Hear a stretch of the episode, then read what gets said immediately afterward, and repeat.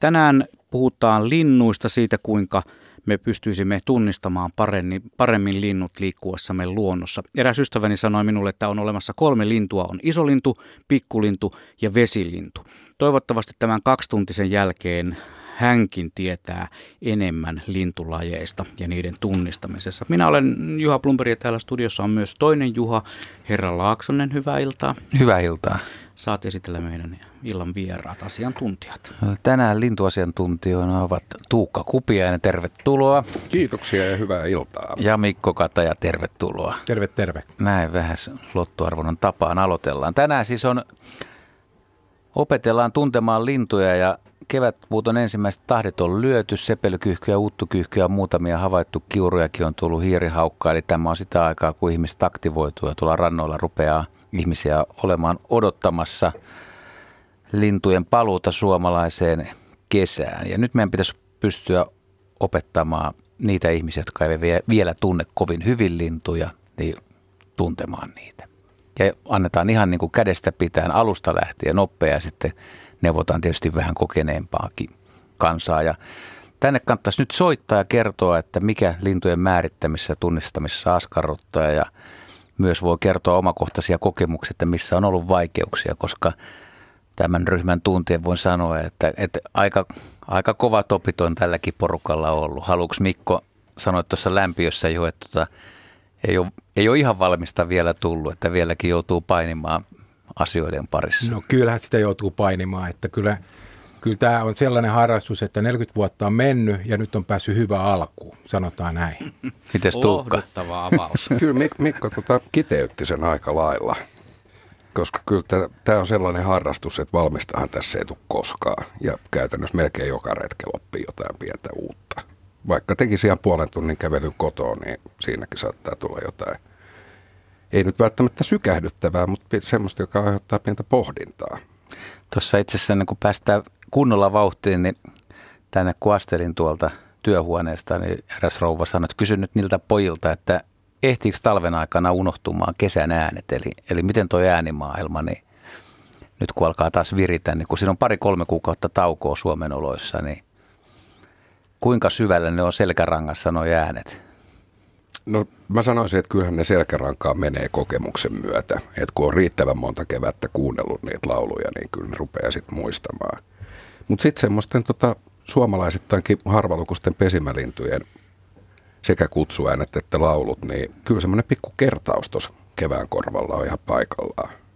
Joo, kyllä mäkin kertaan niitä, että nauhat on aika hyviä nykyään, mistä pystyy kuuntelemaan niitä ja monesti retkelläkin joutuu sitten käyttämään ehkä silleen, että – vähän niin kuin, että on joku aavistus ja sitten täytyy ehkä kuunnella tuolta puhelimen ääristä niin vähän tietoa, että mikä tämä oli.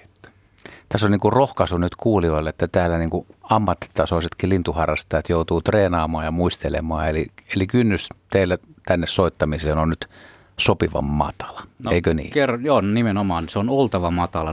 0203 17600 numerot kun muistaa, niin pääsee lähestymään meitä. Mirjami tuossa lasin takana vastaa puheluihin ja katsotaan sitten, ketkä pääsevät mukaan lähetykseen. Mutta Juha, miten sulla, tuottaako vielä tuskaa tunnistaminen? Tuottaa. No niin, Ky- kerro, kerro kyllä, lisää, kyllä, avaudu. Mä, mä, mä, ihan sama, mitä, mitä herrat tässä sanoi, niin siis, siis jos lintu lentää vastavalossa tarpeeksi kaukana, nopea tilanne, pikainen tai äänen kuulee huonosti, niin siis mun mielestä jos on tosi rehellinen, niin – periaatteessa joka päivä on mahdollisuus hämmästellä, että mikäköhän toi oli. Joo, huonosti kuulutuu ääniin, mm. niin se on aika paha. Että sit, kyllä siitä lähtee sellainen, että mikä, mikä se oli ja jää kuuntelemaan. Että vaikka olisi koiraa ulkoiluttamassa, niin kyllä siellä monesti joutuu niin vähän jarraamaan. Että. Joo. Mut, niin. Ja sitten täytyy sanoa, niin kuin, että kaupungissahan käy sit aika usein silleen, että kun menee selvittämään, että mikä sitä ääntä siellä oikein päästään, niin sehän on tietysti talitiainen. Se on totta, joo. Ja tähän vuoden aikaan vielä, kun ei ole paljon, niin ja Joo. tämähän on nyt hyvä, hyvä vuoden aika aloittaa linnut. Se, se me tiedetään, että talvella ruokintapaikolta voi aloittaa ja, ja tuota, ensimmäiset äänet. Mutta, mutta pitäisikö me nyt antaa niin kuin ihan, antakaa nyt, nyt on semmoinen ihminen, joka ei todellakaan harrastanut lintuja. Niin ensimmäinen, ensimmäinen vinkki, lähdetään nyt heti niin kuin perushommassa. Mitäs, mitäs Tuukka sanoisi Karille, joka on seitsemänvuotias ja Kari sanoi, että mä oon vähän kiinnostunut linnuista ja Kari osaa siis lukea kuitenkin ja Kari, Kari sovitaan, että Karilla on vaikka kiikarit. Okei. Karin kannattaisi varmaan tehdä semmoinen asia, että ää, ihan ensimmäisenä niin kun se aloittaa tuon opiskelun, niin aloittaa sen silleen pienesti. Että ihan siinä kotipihalla vaikka. Ja talvisaika on just hyvä, että jos siellä kotipihassa tulee ruokintapaikka, niin sinne ei kauhean montaa lajia käy. Että aloittaa ihan siltä pohjalta, että esimerkiksi pyrkii ensin määrittää viisi lajia, jotka siinä ruokintapaikalla luultavasti aika säännöllisesti käy. Ja sitten lähtee pikkuhiljaa laajentamaan siitä. Ja sitten kun Kari 7V täyttääkin kahdeksan ja siirtyy toiselle luokalle ja rupeaa pikkuhiljaa jäämään muistiin enemmän asioita, niin semmoinen ihan pohjajuttu, että opettelee sen linnun ikään kuin höyhen alat. Ja termistön siitä, että, että mitä tarkoitetaan, kun puhutaan linnun pyrstösulista tai yläperästä tai silmäkulmajuovasta tai tämmöisestä. Koska näitä kaikkia käytetään noissa lintukirjoissa. Ja jos ei tiedä, mikä on silmäkulmajuova, niin sitä on vähän hankala katsoa siellä maastossa. Kuulostaako Juha hankalalta? Pitää heti opetella kuitenkin muutama termi. Joo, ja tuo tietysti kuulostaa siltä, että mennään aika nopeasti eteenpäin, mutta jos Kari on innokas tässä lajissa... Niin, Mä oletin, että Kari on hyvinkin se on hy, innokas. Hy, hyvä, hyvä oletus, että, että aika nopeasti mennään eteenpäin, mutta pakko kysyä tuosta, tuosta tota, meillä on muuten Kari tuolla puhelimessa hetken kuluttua, ei ehkä sama Kari, hän on Imatralta, mutta Kerttu Rovaniemeltä kysyy, on pakko vielä tässä, tältä ryhmältä kysyä, että mikä teistä, teitä, teidät sai niin kuin aikoinaan innostumaan lintuharrastuksesta? Oliko joku yksittäinen tapaus vai mikä? Mikko, haluatko sä aloittaa? No tota, se, se tapahtui siis joskus kymmenvuotiaana ja lähettiin, lähettiin sitten, jostain syystä lähettiin lintuja katsomaan viikkiin. Ja, ja siitä se niin kuin pikkuhiljaa lähti kasvamaan ja ehkä siinä 14-15 vuoden hujakkoilla, niin silloin se oli jo sitten ihan niin kuin ainoa harrastus. Et aina koulun jälkeen niin yleensä sinne viikkiin mentiin kattelemaan lintuja. En mä osaa oikein sanoa, mikä siinä nyt viehätti niin hirveästi, mutta, mutta, mutta siitä, silloin se alkoi mulla. Haluatko Tuukka avata? Tätä voi avata vähän myöhemminkin, mutta lyhyesti. Että tota, Joo. Et muistat esimerkiksi ensimmäistä, ensimmäisiä hetkiä, kun sä tajuut, että nyt sä katselet lintuja? Mulla se meni itse asiassa vähän omituisesti, koska mun ensimmäinen linturetki, siis ihan tämmöinen niin kuin oikea linturetki, niin se oli pöllöretki. Eli mun ensimmäisen linturetken havainnot perustu ääniin ja kuultuihin asioihin. Että se lähti pikkusen silleen omalaatuisesti, mutta kyllä täytyy sanoa, että silloin yöllä me kuunneltiin, tämä oli maaliskuussa ja oli tota töyhtöhyypän soidin ääntä, kuulu pimeässä pellolta ja se on aika erikoinen ääni. Ja sitten seuraavana päivänä, kun osasi yhdistää, että tämän näköinen lintu pitää tollasta ääntä, niin se oli aika, aika semmoinen jyrkkä juttu ja potkas liikkeelle koko mun harrastusta aika lujasti. Tota on pakko kommentoida. Maaliskuussa töyhtöhyypän ääni, se on ollut aikaisempi kevät kuin tämä kevät. Se oli huomattavan paljon aikaisempi ja paikka oli toi Porkkalanniemi ja tarkemmin ne Böölen isot pellot. Ja, ja kyllähän silloin nuoren koulun luontokerhohan oli se paikka, Joo, toi. sitä saatiin, et, et, ne, oli, ne oli tosi tärkeitä. Siellähän oli kaiken näköistä muutakin toimintaa, mutta sieltä se lintuhomma niin kun lähti oikeasti liikkeelle. Tänä päivänä semmoista ei vissi ole enää. Että. Eipä taida olla rutiluskerhoa. Sellainen oli eräässä eteläsavolaisessa pikkukaupungissa, luontokerho Rutilus. Vaan nyt me otamme Karin Imatralta mukaan. Tervehdys. Morjes. No niin, ole hyvä vaan, kerro. Joo, nyt on tota niin semmoinen, että niin, semmoisen lintukirjakon sais, missä olisi niin valokuvia linnusta, ettei ne ole niitä piirrettyjä. Eli väritys olisi, väritys olisi kohdallaan. Ja sitten esimerkiksi niin linnun pesistä, minkä linnun pesä on ja tuommoista kuvauksia, että niin Juha Laaksonen varmasti tietää näistä. Vaikka hän nyt vasta oli 40 vuotta harrastanut niin, niin tällaisia olisi niin kuin, onko mitään kirjallisuutta saatavissa? No niin, otetaan tästä tekasta kiinni. Herrat, tota, valokuva kautta piirros lintukirjoissa, niin miten, miten te koette, että kumpaakin käytetään? Kumpi on tehokkaampi vai yhdessä vai onko kantoja? Kyllä mä pidän tota piirrettyä kumminkin ehkä parempana, koska siinä näkyy ne kaikki yksityiskohdat. Valokuvahan on yhdestä linnussa yhdessä valossa, niin siinä saattaa jäädä jotain oleellistakin pois siitä kuvasta. Ja aika usein jääkin, että mä liputan ehdottomasti tuon piirretyn version.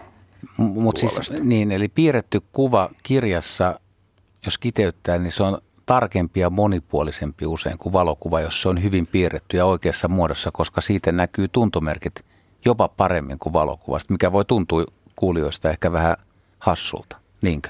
Joo, näin, näin just. Tiivistetysti näin, koska niissä valokuvissa kuitenkin niin hirveästi on kiinni siitä, että millaisessa valossa se on. Että onko ne täysin neutraalit esimerkiksi tuommoisen juhlapukusen koiraslinnun värit. Mahtaako siellä olla jotain pikkuvarjoja? Yleensä näihin var- valitaan semmoisia potrettikuvia, mutta tota, kaikki nämä lintuoppaiden piirretyt kuvat, niin niihin on keskitetty ne oleelliset tuntomerkit, mitä siitä linnusta pitää siellä maastossa katsoa. Tässä nyt soittaja kysyy näitä kuvia ja piirroksia. Ne on aika, meillähän on hirveä määrä lintukirjoja. Onneksi on muutamia suomalaisia, mutta on paljon käännöskirjoja. On paljon, missä on todella paljon lajeja. Sitten on semmoisia, kun on vähemmän lajeja.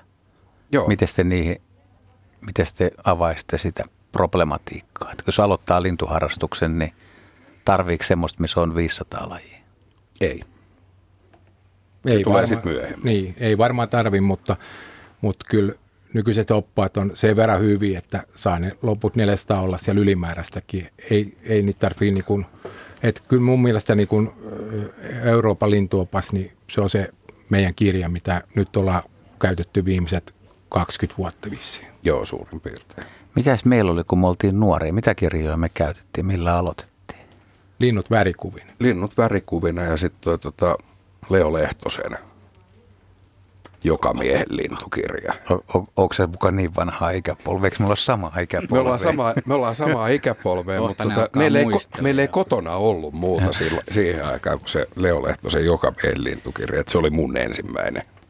No onko olemassa sellaista niin kuin todella aloittelijan lintukirjat? Onko sellaista tiivistelmää, että missä olisi vaikka tosiaan semmoiselle seitsemänvuotiaalle Karille ne ensimmäiset, että, että pääsisi helposti liikkeelle, ettei ole sitten sitä 500, koska sitten sieltä voi tulla helposti vastaan semmoisia lajeja, joita ei edes pysty näkemään ja alkaa nähdä niitä lintuja, kun haluaisi, että näki juuri tämän, vaikka se onkin ihan joku tavallinen suomalainen laji. Näitähän on, siis Suomessa on julkaistu Suomen linnustoon keskittyviä. Eikö Juha sun mielestä, siis joku on tämmöinenkin, missä ei ole kuin joku 40-50 lajia? On niin. Eli mä, ne ihan yleisimmät. Mä en muista nimiä, mutta siis on semmoista, mitä on sata lajia, näitä yleisimpiä Joo. lajeja on, on. Mutta, mutta eikö sen kirjan hyvä puoli ole se, että sä löydät todennäköisesti sieltä peruslinnun, Just näin. mutta sä et löydä kaikkea. Ja näiden, ainakin jos muistelee sitten tavallaan niin kuin liian laajan kirjan antia, niin sieltä on vaikea löytää sitten, että siellä on liian monta uunilintua, niin sieltä sä katsot kaikki uunilinnut, mitä on, jos sä et tunne tunne vaikka pajulintua. Että Kyllä, ja sitten siinä... Si- siinä tulee helposti mukana sit se, että harhautuu väärälle polulle, että joo, se näyttää ihan tältä. Ja sitten unohtuu katsoa sieltä levinneisyyskartasta, että, että okei, tämä on hyvin paljon samantyyppinen laji, mutta esiintyy pelkästään Välimeren maissa, Suomessa satunnaisharhailija. Joo, harvinaiset linnut, kun on kovin harvinaisia. Niin, niin se Joo. pitää muistaa. se on mutta mut, mut sitä ei voi tietää, kun aloittaa. Jos ei, ei, ei, ei, ei osaa katsoa eikä tiedä, ei, tiedä se, niin sä, sä et tiedä, mikä on yleinen ja mikä on harvinainen. Joo. Niin. Täällä on muuten hyvä jatkokysymys tuohon äskeiseen Kari 7V, ei siis siihen soittajaan, vaan siihen, jolla aloitettiin tämä juttu, niin että Karita 55V, miten hän voisi aloittaa, että ei se ole pelkästään nuorten harrastus, sehän on lisääntynyt ihan valtavasti viime aikoina tämä luontoharrastus ja varsinkin lintujen perään tarkkailu, niin miten se lähtee vähän tällaiselta jo niin kuin pidemmälle päässeltä rouvahenkilöltä. Tämä on erittäin hyvä pointti ja tämä menee tietysti Mikolle, tämä Karita 55. Että sä oot kumminkin kokenut opas. No joo, eli, eli, eli retkillähän, retkillähän voi lähteä opastetulle retkelle, niin tekee lintuyhdistykset ja jotkut yritykset. Siellä on oppaita, jotka kertoo niistä linnuista, että mistä se määritetään. Et, et ihan alusta ei tarvitse niinku itse. Se vaan vaatii aina niillä retkillä semmoisen pikkusen itse ymmärtää kysyä. Että oppaathan ei voi niin kuin joka lintuun niin kuin käydä yksityiskohtaisesti läpi, että mistä se määritetään, mutta jos kysyy, niin kyllä yritetään löytää ja siinäkin niillä retkillä niin hyvin paljon käytetään kirjaa. Eli mm-hmm. katsotaan sieltä kirjasta, että mikä, miksi se on mehiläishaukka eikä hiirihaukka, koska siitä se on helpompi näyttää, kun se lintu jo meni ohi. Hmm. Mutta jos, jos palaa tuohon ihan alkuun nyt vielä ja yritetään, väännetään semmoinen, tämä on nyt mielikuva, mutta hyvin helppo tilanne, että joku, joka aloittaa lintuharrastuksen, että yksinkertaisesti hän on nähnyt erinäköisiä lintuja, eikä tunne juuri mitään. Harakka on aika helppo oppia tuntemaan. Mutta esimerkiksi pystyttekö te sillä lailla ajattelemaan sitä, että ette sano, että no se on harakka, koska se on ihan oman näköisensä, mutta esimerkiksi jos maassa pomppii harakka ja te katsotte ja te joudutte purkamaan sen, miksi se on harakka, niin mitä te katsoisitte tai sanoisitte siitä linnusta vieraalle ihmiselle? Kyllä se väritys on ensin. Eli ja mustavalkoinen koko. koko ja sitten pitkä pyrstö. Joo, eli tässä Ei, tulee nyt se linnun koko. Se, se on ilmeisen tärkeä. Se koko on aika oleellinen, että kun lähdetään purkamaan sitä hommaa, niin se, että puhutaanko me tuommoisesta, no harakka pyrstön kanssa menee sinne lähemmäs 50 senttiä, vai sitten mahdollinen, mihin se voisi sotkea, eli tuommoinen nurmekolla pomppiva mustarastas, jo tietysti puuttuu ne valkoiset sävyt, mutta joka on kuitenkin vähän sinne päin, pitkäpyrstöinen.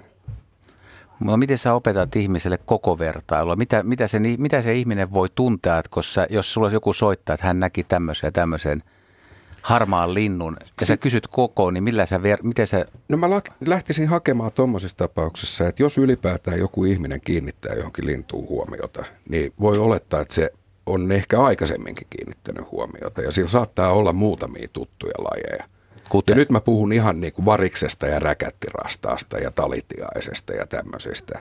Että jos ei ero, että onko se talitiaisen kokonen vai onko se variksen kokonen, niin se on aika oleellinen ja sen ihmisen pitää pystyä katsomaan se. Mit, mitä, mitä jos lintu on semmoisessa, että sä et pysty arvioimaan, tai onko lentävä tai jotain. Niin miten no lentävät on tietysti sikäli hankalampi, että tota, sitä koko voi olla aika vaikea arvioida. Ja se menee helposti kokeneemmillakin metsään. Siis ihan tämmöisiä tapauksia on ollut kokeneilla harrastajilla, että on ö, lentävää kiurua niin luultu jalohaukaksi. Niin, sitä etäisyyttähän ei pysty, niin kuin, se on hirveän vaikea maastossa sanoa, että kuinka kaukana lintu lentää. Että jos näkee jonkun pienen pisteen, niin onko se tosiaan kiuru tai onko se joku haukka sitten. Niin, vai onko se mm. joku kaarteleva petolintu. Mm. Ja sit, eh, jos näkee tämmöisiä taivaalla liikkuvia lintuja, niin semmoinen, mihin on hyvä kiinnittää huomiota ja mikä on aika helppo havaita, on, on se linnun liikkeet. Että lentääkö se kovaa vauhtia ja räpistelee hirveästi ja siipi viuhuu niin, ettei niinku erotakaan, miten se liikkuu – vai kaarteleeko se hitaasti ja arvokkaasti siellä pilveä vasten. Ja kaikki liikkeet on niin kuin hyvin hitaita. Et mitä isompi lintu, niin sen hitaammat liikkeet.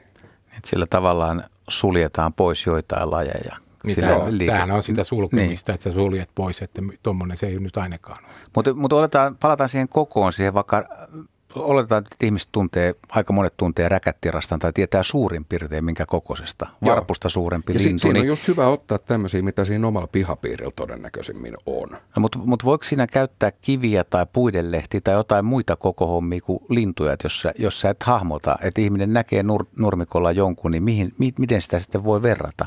Eli että sä saat sen varmasti sen koon oikein, koska sä lähdet myöhemmin sulkemaan pois sitä lajia. Niin, mä luulen, että ihan tapauskohtaisesti täytyy, että jos on esimerkiksi tämmöinen pihalla oleva lintu, niin voi kysyä, voi olettaa, niin kuin, että siellä voisi olla jotain muutakin tämmöistä, jonka koko on tiedossa. Ja nyt mä puhun esimerkiksi jalkapallosta hmm. tai jostain tämmöisestä vastaavasta, jonka koko niin kuin, se on aika selvä suurimmalle osalle ihmisistä. Että hakeekin sen esimerkin sitten jostain toisesta kuin välttämättä toisesta lintulajista.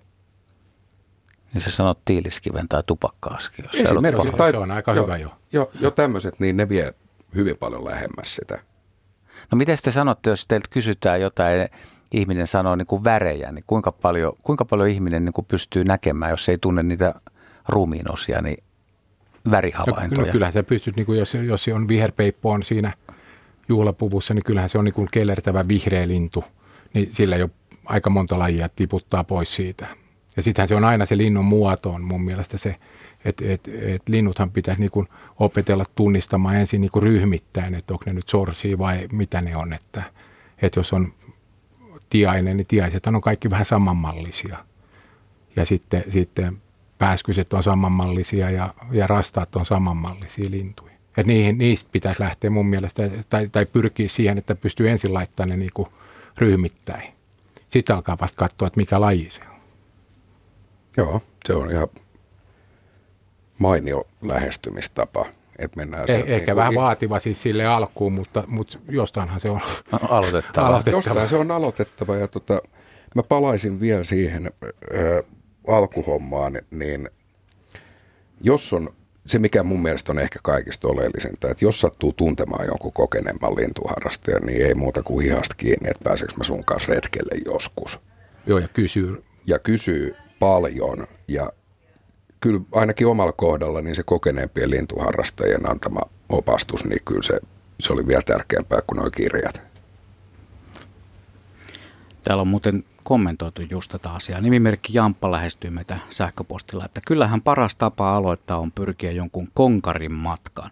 Valitettavasti monetkaan ei halua oppilaita vastuksikseen. Itse aloitin tottuneen pesäryöstäjän eli munankeräjän kanssa omat lintuopintoni, näin Jamppa. Tietysti tässä kohtaa me paheksumme tätä munankeräjää. Joo, toivottavasti Jamppa on vaihtanut harrastuksen tätä alalajia. Niin, ja päässyt konkari, tästä konkarista eroon ja päässyt itse asiassa pidemmälle. Mutta meillä on Pekka Vihdistä mukana lähetyksessä. Terve Pekka. Joo, tervepä terve. Kuule, mä kysyisin sitä, että tota, miten voisi selittää näitä lintujen ääniä toiselle. Että tota, kun metsästä kuuluu jokin ääni, niin voisi kokeneelle lintuharrastajalle sitten selittää sen äänen, että oppisi tuntemaan. Et esimerkiksi jokainen ymmärtää, että jos sieltä metsästä kuuluu, että polli tahtoo keksin, niin se on papukaija. Mitä luultavimmin? Mutta jos sieltä kuuluu, että suideri, suideri, tsiit, tsiit, tsiit, suideri, tsui, niin mikä se silloin on? No, tämä on hyvä, tämä on, nyt, tämä on erittäin ansiokas pohdinta. Mites? Kyllä, niin. ja tota, mä kiinnittäisin huomiota tässä, että oli Twiderista napattu hmm. kuitenkin, että siinä oli ensin kolme tavua, sitten kaksi tavua ja sitten tuli taas kolme tavua. Että just näiden erilaisten äänten yhdistelmät ja se millä tavalla niitä kuvaa ikään kuin onomatopoettisesti tai sitten kirjoittamalla, niin ei siellä ole olemassa mitään sääntöä, että mitä se pitää tehdä. Et just oleellista on se, että et pikkusen, että oliko, oliko se Zuideri niin kuin hyvin tämmöinen nopea vai oliko se vähän venytelympi niin kuin Zuideri. että päästään niihin niin kuin mittoihin ja tavujen määrään ja kaikkeen tämmöiseen, koska varsinkin lähisukuisin lajeilla, joilla voi olla hyvinkin samantyyppiset laulut, niin ne erot muodostuu just näistä. Joo, sitten on se tietenkin se äänen korkeus ja ja, ja tämmöiset asiat. Ja itse asiassa se on tosi se on hankalaa, niin kuin mitä Tuukka sanoi, että sä pystyt kuvaamaan sen, ne laulujen tavut todellakin oikein, että sä vaivaudut kuuntelemaan. Va- vaikka, vaikka sepelkyyhkyn viisosanne hu, hu, hu, hu, hu. Joten painot on oikealla, koska muuten se voi olla sitten ihan mitä tahansa sinne päin. Jep. suurin piirtein. Mutta miten, te, miten sä kuvaat esimerkiksi vaikka kuusitiaisen, mikä tällä hetkellä veisaa, niin miten sä kuulet sen? No, Jos sun pitäisi sanoa jollekin, mitä se sanoo? Mä sanoisin tälleen, että, että kuusitialaisellahan on ensinnäkin näitä erilaisia versioita, sillä on kolme semmoista yleisempää. Mut Onko mä... meillä täällä sitten yksi, mutta saat kuvata eka, no ei, minkälainen, en, meidän en, soitto voi olla erilainen. Mutta, okei, okay, niin. okay. no se yleisempi laulu, niin se on semmoinen vityy, vityy, vityy, vityy. Mutta siitä on sitten tämmöinen tuplatempinen versio, Joo. joka meneekin vityy, vityy, vityy, vityy. Joo. Se on hyvin paljon, se niin kuin soundi on ihan samanlainen, mutta se toinen on kaksi kertaa nopeampi. Ja kirjoissa se kuvataan seetu, seetu, seetu, seetu, seetu. Kyllä. Mitäs meidän tässäkin tapauksessa äänimies on... sanoo? Jotenkin mun korvaan toi on vityy, vityy, vityy, no, vityy. Kyllä sulla on parempi kuvaus kuin kirjan kuvaus. Miten se oli se kirjassa? Sanos vielä. Seetu, seetu, seetu, seetu, seetu. Ei tämä kyllä seetu sano. Ei, Ei minunkaan mielestä. Ei. Mutta tässäkin se, että se toistaa tota samaa säättä koko ajan, että se ei lähde tuosta polulta yhtään mihinkään, mm. vaan se tulee joka kerta ihan samanlaisena. Ja tätä kuulee just nyt Kyllä. luonnossa. Mutta, mutta äänet on hankali, mutta äänet on mielenkiintoisia ja jos tuntee äänet, niin tuntee kyllä niin kuin tuo ulkona liikkuminen on ihan eri tasosta kuin se, että ei tunne. Koska silloin nimenomaan nämä kaikki koiralenkit ja normaali kävelyt, työmatkat, ihan mikä Joo. tahansa, niin lintumieshän on aina niin kuin tekee havaintoja. Jos Joo, se, tunnet... se, se, se, se, on tosi rikastuttavaa, että joka paikassa pystyy niin kuin vähän olemaan niin kuin mukana hommissa. Ihan jopa kaupunkien keskustoissa, niin mm. välillä tulee poimittu, että herra isä sentää, että kaikenlaista tännekin ruttopoistoa on eksynyt. Kyllä. Jep, mainio keskustelu kehittyy tästä Pekan soitosta. Ja tässä kohtaa luotaan Mökin Martan lähettämää viestiä. Hän on kirjoittanut näin, että Iltaa studioon olipa veikeä lintujen tunnistustesti nettisivulla. Ja missä nettisivulla? No tietysti yle.fi kautta luonto. Sieltä löytyy semmoinen kymmenen lin, linnun tunnistusjuttu ja jos siitä saa paljon Juha sun mielestä olisi sellainen hyvä määrä, että jos menee puolet oikein, niin onko se jo oikein tunnistajaa? Siitä se lähtee kuitenkin. Niin. Okei. Yle.fi kautta luonto, käykääpä kurkkaamassa siellä ja otetaanko joku niistä lajeista? Siinä oli se lokkikuva. Joo, me niin. voitaisiin, pojat vois avata sitä, että voidaan sen verran paljastaa, paljastetaanko se nyt vai vähän myöhemmin? No Meillä on se... sitä lajista ensin, mutta, mutta kuinka, kuinka niin kuin erottaa esimerkiksi? Niin te olette nähnyt kuva, me näytettiin teille kuva. Joo, joo, Siellä on sinisellä taustalla istuu tai seisoo lokki. lokki. Kyllä. Ja tota, eka pitäisi, aika moni ihminen varmaan tuntee, että se on lokki, mutta se jää siihen. Miten, miten tota, tämä on, on vähän hankala kysyäkin, mutta miten niin kuin, miksi lokki on lokki? kun se te on, katsotte sitä? Se on, per, se on itse asiassa aika käsittämätön asia, että vaikka olisi ihminen, joka ei, ei pysty välttämättä nimeämään yhtään ainotta lintulajia, ei edes sitä varista, mutta lokki, niin se on ihan selvä homma, että toi on joku lokki. Lokkihan on kumminkin semmoinen, että niitä nähdään kaikilla toreilla ja muualla, että se on niin kuin ollut monta kertaa huulilla aina se lokki, Joo. se syö ne kaikki eväät siellä torilla ja, ja muutenkin, että et, tota, Loki, Loki, Loki varmaan tietää suomalaisista 90 prosenttia.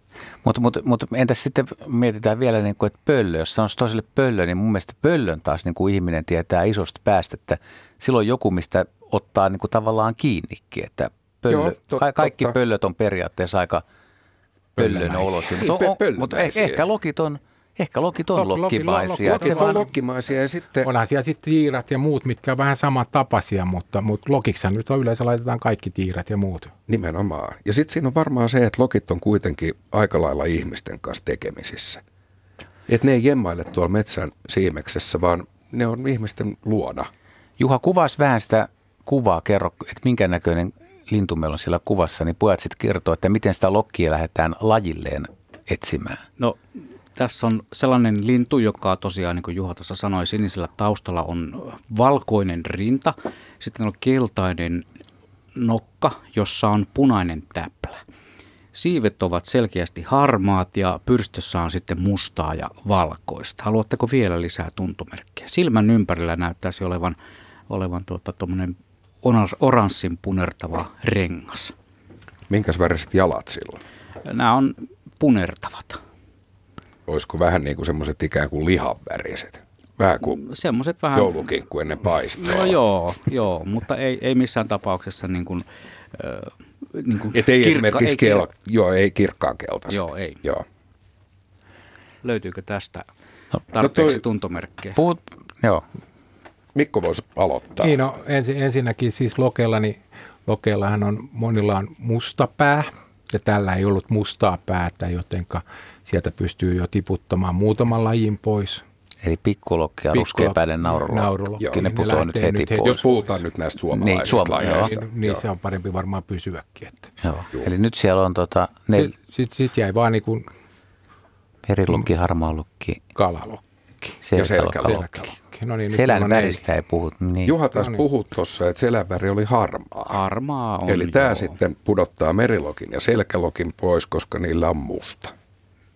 No niin. Ja jäljelle, Eli jäljelle jää harmaa lokki ja kalalokki. Ja mä kysyin sitä jalkojen väriä sen takia, että se on aika oleellinen kanssa tässä mm. hommassa. Ja jos sillä oli tuommoiset lihaväriset jalat, niin sitten me päädytäänkin jo harmaa lokkiin tässä tapauksessa. Se varmaan on semmoinen iso nokkanen.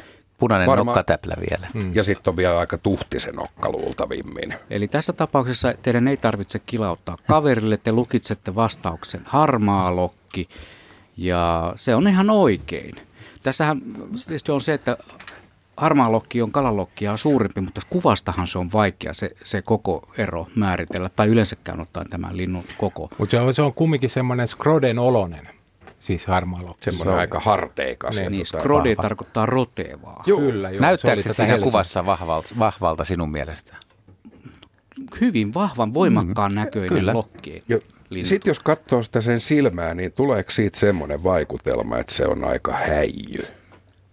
No joo, tosi. Kalalokki olisi kiva. Täällä mennään jo tu- tunteen puolelle, mutta näinhän on, se on. on, ne on Kalalokki mihin on tulee, kiltin näköinen. Niin, nimenomaan kalalokin ihan se perusilme on semmoinen hyvin sympaattinen ja kiltti. Mm. Kun harmaalokki taas on sen näköinen, että missään vaiheessa toi rupeaa ärhentelemään. Okei. Okay. Ei sekin, sekin pitää huomioida sitten nämä Tämä oli musta niin hyvä, että mä halusin tiivistää ja kerrata tämän, koska tämä on, tämä on varmaan tosi monille kesämökkiläisille tärkeä asia. Että kun lokkeja on siinä – laiturin lähellä tai jotain ja puhutaan niin kuin kesäpukusista Joo. lokeista, niin nimenomaan toi pään väri. Jos on ruskeata tai tummaa päätä, niin sieltä putoo pikkulokki ja nauralokki, tämmöiset pienikokoiset lokit pois.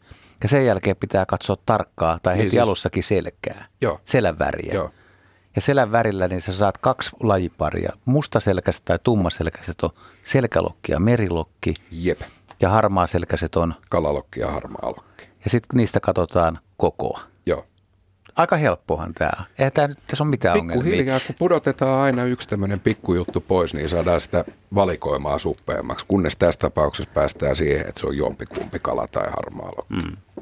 Sitten kun sä katsot taivaalla, kun se lentää ja ei näe selkää eikä näe mitään eikä hahmota koko ajan, taas on vähän niin kuin... No sitten mennäänkin vähän ongelmallisempaan tilanteeseen. Sitten se on vaan lokki, sovitaan näin. Joo. Ja määritellään sitten, kun se laskeutuu vähän lähemmäksi maanpintaa tai tulee käppäilemään vaikka siihen laiturille.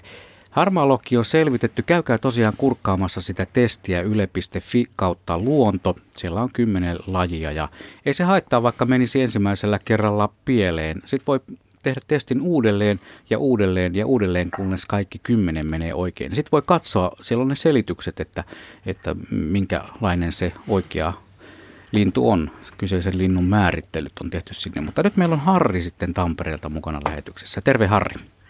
Morjens. Nämä näitä mun mieliaiheita, nämä erilaiset, erilaiset tunnistamiset ja muuta. Että tota, mutta heti lähden, nyt kun muistan, niin kun te puhutte sieltä, että mikä olisi semmoinen hyvä lintukirja, niin siellä ää, muutamat asiantuntijat jo otti hienosti sen esiin, että se lähtisi vaikka siitä koosta ja muodosta – ja sitten ne äänet tulisi vaikka hirveän kauan sen jälkeen, mutta olisi tällainen. Ja kun olin puhelimessa tuossa sinä aikana, kun te käsittelitte lokkia, niin toi lokkijuttu, missä sitten Juha Laaksonen ansiokkaasti veti, että hän oli tosi helppoa tämä asia, niin tota, siinähän oli jo sellaista joka miehen käsikirjaa tai joka naisen tai joka lapsen. Mä oon itse tota, äh, nyt parisenkymmentä vuotta niin sanotusti sokkoäijänä seurannut luontoa, koska tota, äh, kumppani tykkää siitä ja maalta kotoisin ja, ja tota, mua aina viehättää se ajatus silleen, että tota, miten ihmiset esimerkiksi näkee. Meillä tulee aivan helvetillisiä riitoja joskus siitä, että tota, hän niin kuin näkee jonkun asian sillä tavalla tai hän kuulee sen asian, mutta niin kuin sielläkin studiossa niin alkaa olemaan jo tota, sanoisinko kokemusta aika tavalla, niin näkeminen ja kuuleminen muuttuu. Tuossa kun te laitoitte, äh, Hannes Tiira Porista muuten on joskus sanonut, että Kuusitiainen on semmoinen svengaava laulaja. Ja tota, nämä musiikki-ihmiset on vallan loistavia ihmisiä, sillä tavalla musiikki-ihmiset ja rytmi-ihmiset nappaamaan näistä erilaisista ääntelyistä ja muista niin kuin kiinni näissä asioissa, että toi voisi olla semmoinen kuvailu, mutta voihan olla, että jonkun korvaan kuusitiainen ei svengaa ollenkaan. Et nämä on sellaisia asioita, joita kannattaa siinä joka miehen ja joka naisen lintukirjassa tai sitten nisäkäskirjaa tai muutakin tulee, niin, niin kuin miettiä, että jollekin joku punainen tai vihertävä tai auringonlasku sinertävä on jotain muuta tai jollekin kuusitiaisen setu kuulostaa paremmalta kuin joku toinen. Mielikuvitus on tässä vaan on tavallaan rajana, että tällaisia asioita. Tämä on, tämä on hy, hyvä juttu, hyvä, hyvä pointti pohtia sitä ja ihan tosiaan niin kuin Olette sitten huomannut, että joskus kun keskustellaan, niin voi olla, että niin kuin jostain väristäkin, niin kumpikin sanoo, että se on vaikka vihreä, mutta se väri oikeasti nähdään vähän eri tavalla.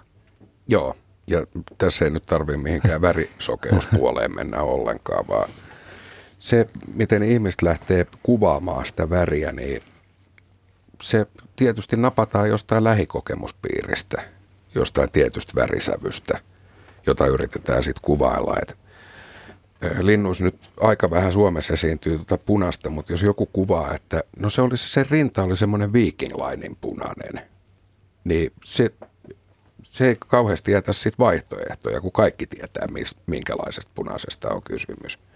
Mutta sitten taas joku hienovaraisempi ja just nämä vihreä ja keltaisen erilaiset sävyt, niin ihmiset näkee ne vähän persoonallisesti. Ja siellä voi tulla sitten pikkusen tota jorojäljille menemistä myöskin, että ymmärtää sen kuvauksen väärin ja lähtee viemään sitä määritystä sen takia jonnekin ihan vikasuuntaan.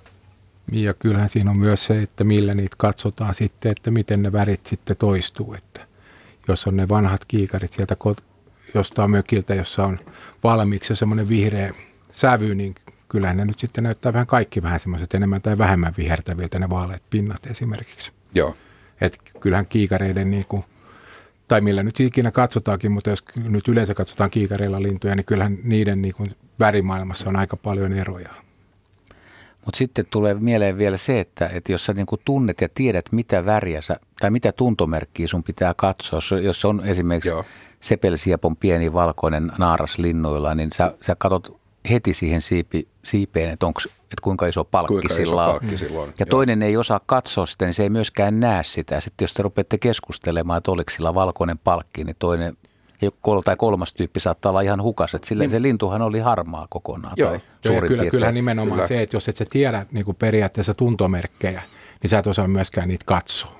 Et se, se tulee sitten monesti, että jos ei tiedä, että minkä näköinen se pitäisi olla, niin sitten saattaa jäädä niin kuin ihan ihmetyksen alle. Näin tämä homma etenee. Tuossa on pakko kertoa tai kysyä, että, että kun puhuttiin tuosta linnusta, jolla on punainen rinta, niin määritelkääpä, kertokaapa nyt kuuntelijoille sitten ne mahdolliset lajit. Ei mennä saivarteluun, vaan että millä linnulla Suomessa voi olla punainen rinta. Ei se viikinglainen punainen, vaan niin kuin punainen punertava rinta. Esimerkiksi tuolla punarinnalla. Se on hyvä, joo. Ja se punatulkulla. Aivan, mm. no niin, kaksi. Tai vaikkapa urpiaisella. Joo. Okay. Ja närikin on aika punainen tulkintakysymys. Niin. Mutta punatulkku menee enemmän tähän Tuukan laivayhtiöön. Niin, se menee, se menee puna, punarinta on vähän niin kuin rusehtavan punainen. Eli Joo, se on ja täysin jopa, jopa pikkusen oranssiin taipuva. Mä ajattelin vaan, että punarinta on sikäli hyvä esimerkki, kun niitä on aika paljon. Mm. Sitten taviokuorna kauttaaltaan siis herra, herra taviokuorna, niin käpylintu on, niin, joo, tuommoinen karmiinin punainen on toi. No niin, Kyllä niitä on aika, kyllä niitä löytyy joo. sitten, niin. mutta melkein, melkein melkein niin kuin tässä, kun puhutaan väri, värianal, tai niin kuin, että sä näet värit vähän eri tavalla, osaat katsoa niitä, niin no miten sitten tämä ääni? Koska usein tosiaan puhutaan siitä ja soittajakin sanoo, että, että pitäisi olla musikaalinen tai muusikot tai, tai musiikillisesti lahjakkaat kuulee muka paremmin tai niin tarviiko? Voiko semmoinen, joka väittää, että mä en osaa laulaa yhtään, niin voiko se tuntea linnut kuitenkin äänestä tosi hyvin? No, Voi, minä esimerkkejä verran. löytyy. siis puhut Katajamikosta. ei, en mä sanonut ääneen. La, laulaa ei rupea. Mutta se, että et, et, et, on monta kertaa, jos puhutaan siitä, että oliko se ääni korkea vai oliko se aika korkea, niin to, toinen pitää, no korkea on ehkä helppo, mutta siis... Korkea on varmaan helpompi kuin matala. Joo. Että, vai tuleeko se niin jossain syksyllä... musiikki tai sen laulun temmossa, että puhutaan, että oliko se, no otetaan vaikka Viita ja Luhtakertuinen esimerkiksi, että, että minkälaisia ominaisuuksia susta niin kuin tämän äänen määritteltä vaaditaan, että sä pystyt tajumaan, että tämä laulaa niin kuin hitaasti eikä, eikä lähde ja toinen niin kuin kiihdyttää sitä joo, tahtia. No, no tuossa just kyseisessä lajiparissa, niin mä luulen, että semmoiselle musiikkia harrastavalle ja ehkä soittavallekin ihmiselle, niin se on vähän helpompi. Koska se oleellisin erohan on, on tota sen laulun tempossa. Joo, näiden se... kahdella. Ja sitten siinä, että Viitakerttunen jää tankkaamaan sitä samaa aihetta, kun Luhtakerttunen siirtyy sujuvasti siitä uuteen. Ja kyllähän ne sirkkalinnut on kanssa samanlaisia. Että... Sirkkalinnut on pahoja. Ja et,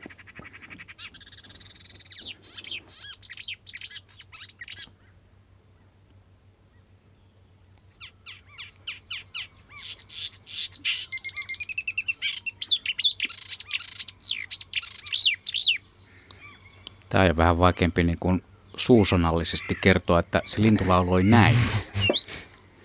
Se vaatisi melkoinen mestarin. Mestari, tämä on laulajana. Kyllä.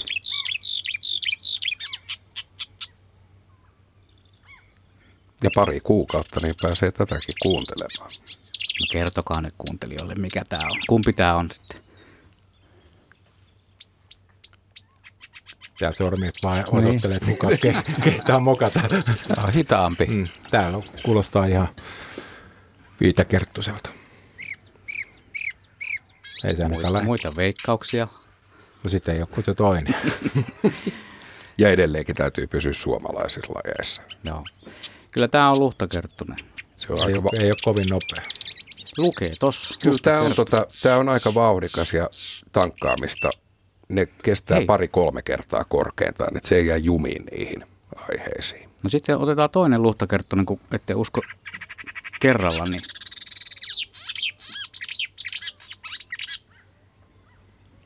Tuli vähän haarapääskyä siihen mukaan. Niin, sitten kun näissä näytteissä on vielä muita lintuja. Niin... Ei vaan siis luhtakerttunen niin. matkihaarapääsky. Mutta näissä on usein myös sitten taustalla kuuluu muitakin ääniä ja se voi sitten tietysti aavistuksen hämätäkin. Varsinkin jos kuuntelee laadukkaalla kuulokkeella radio vastaan.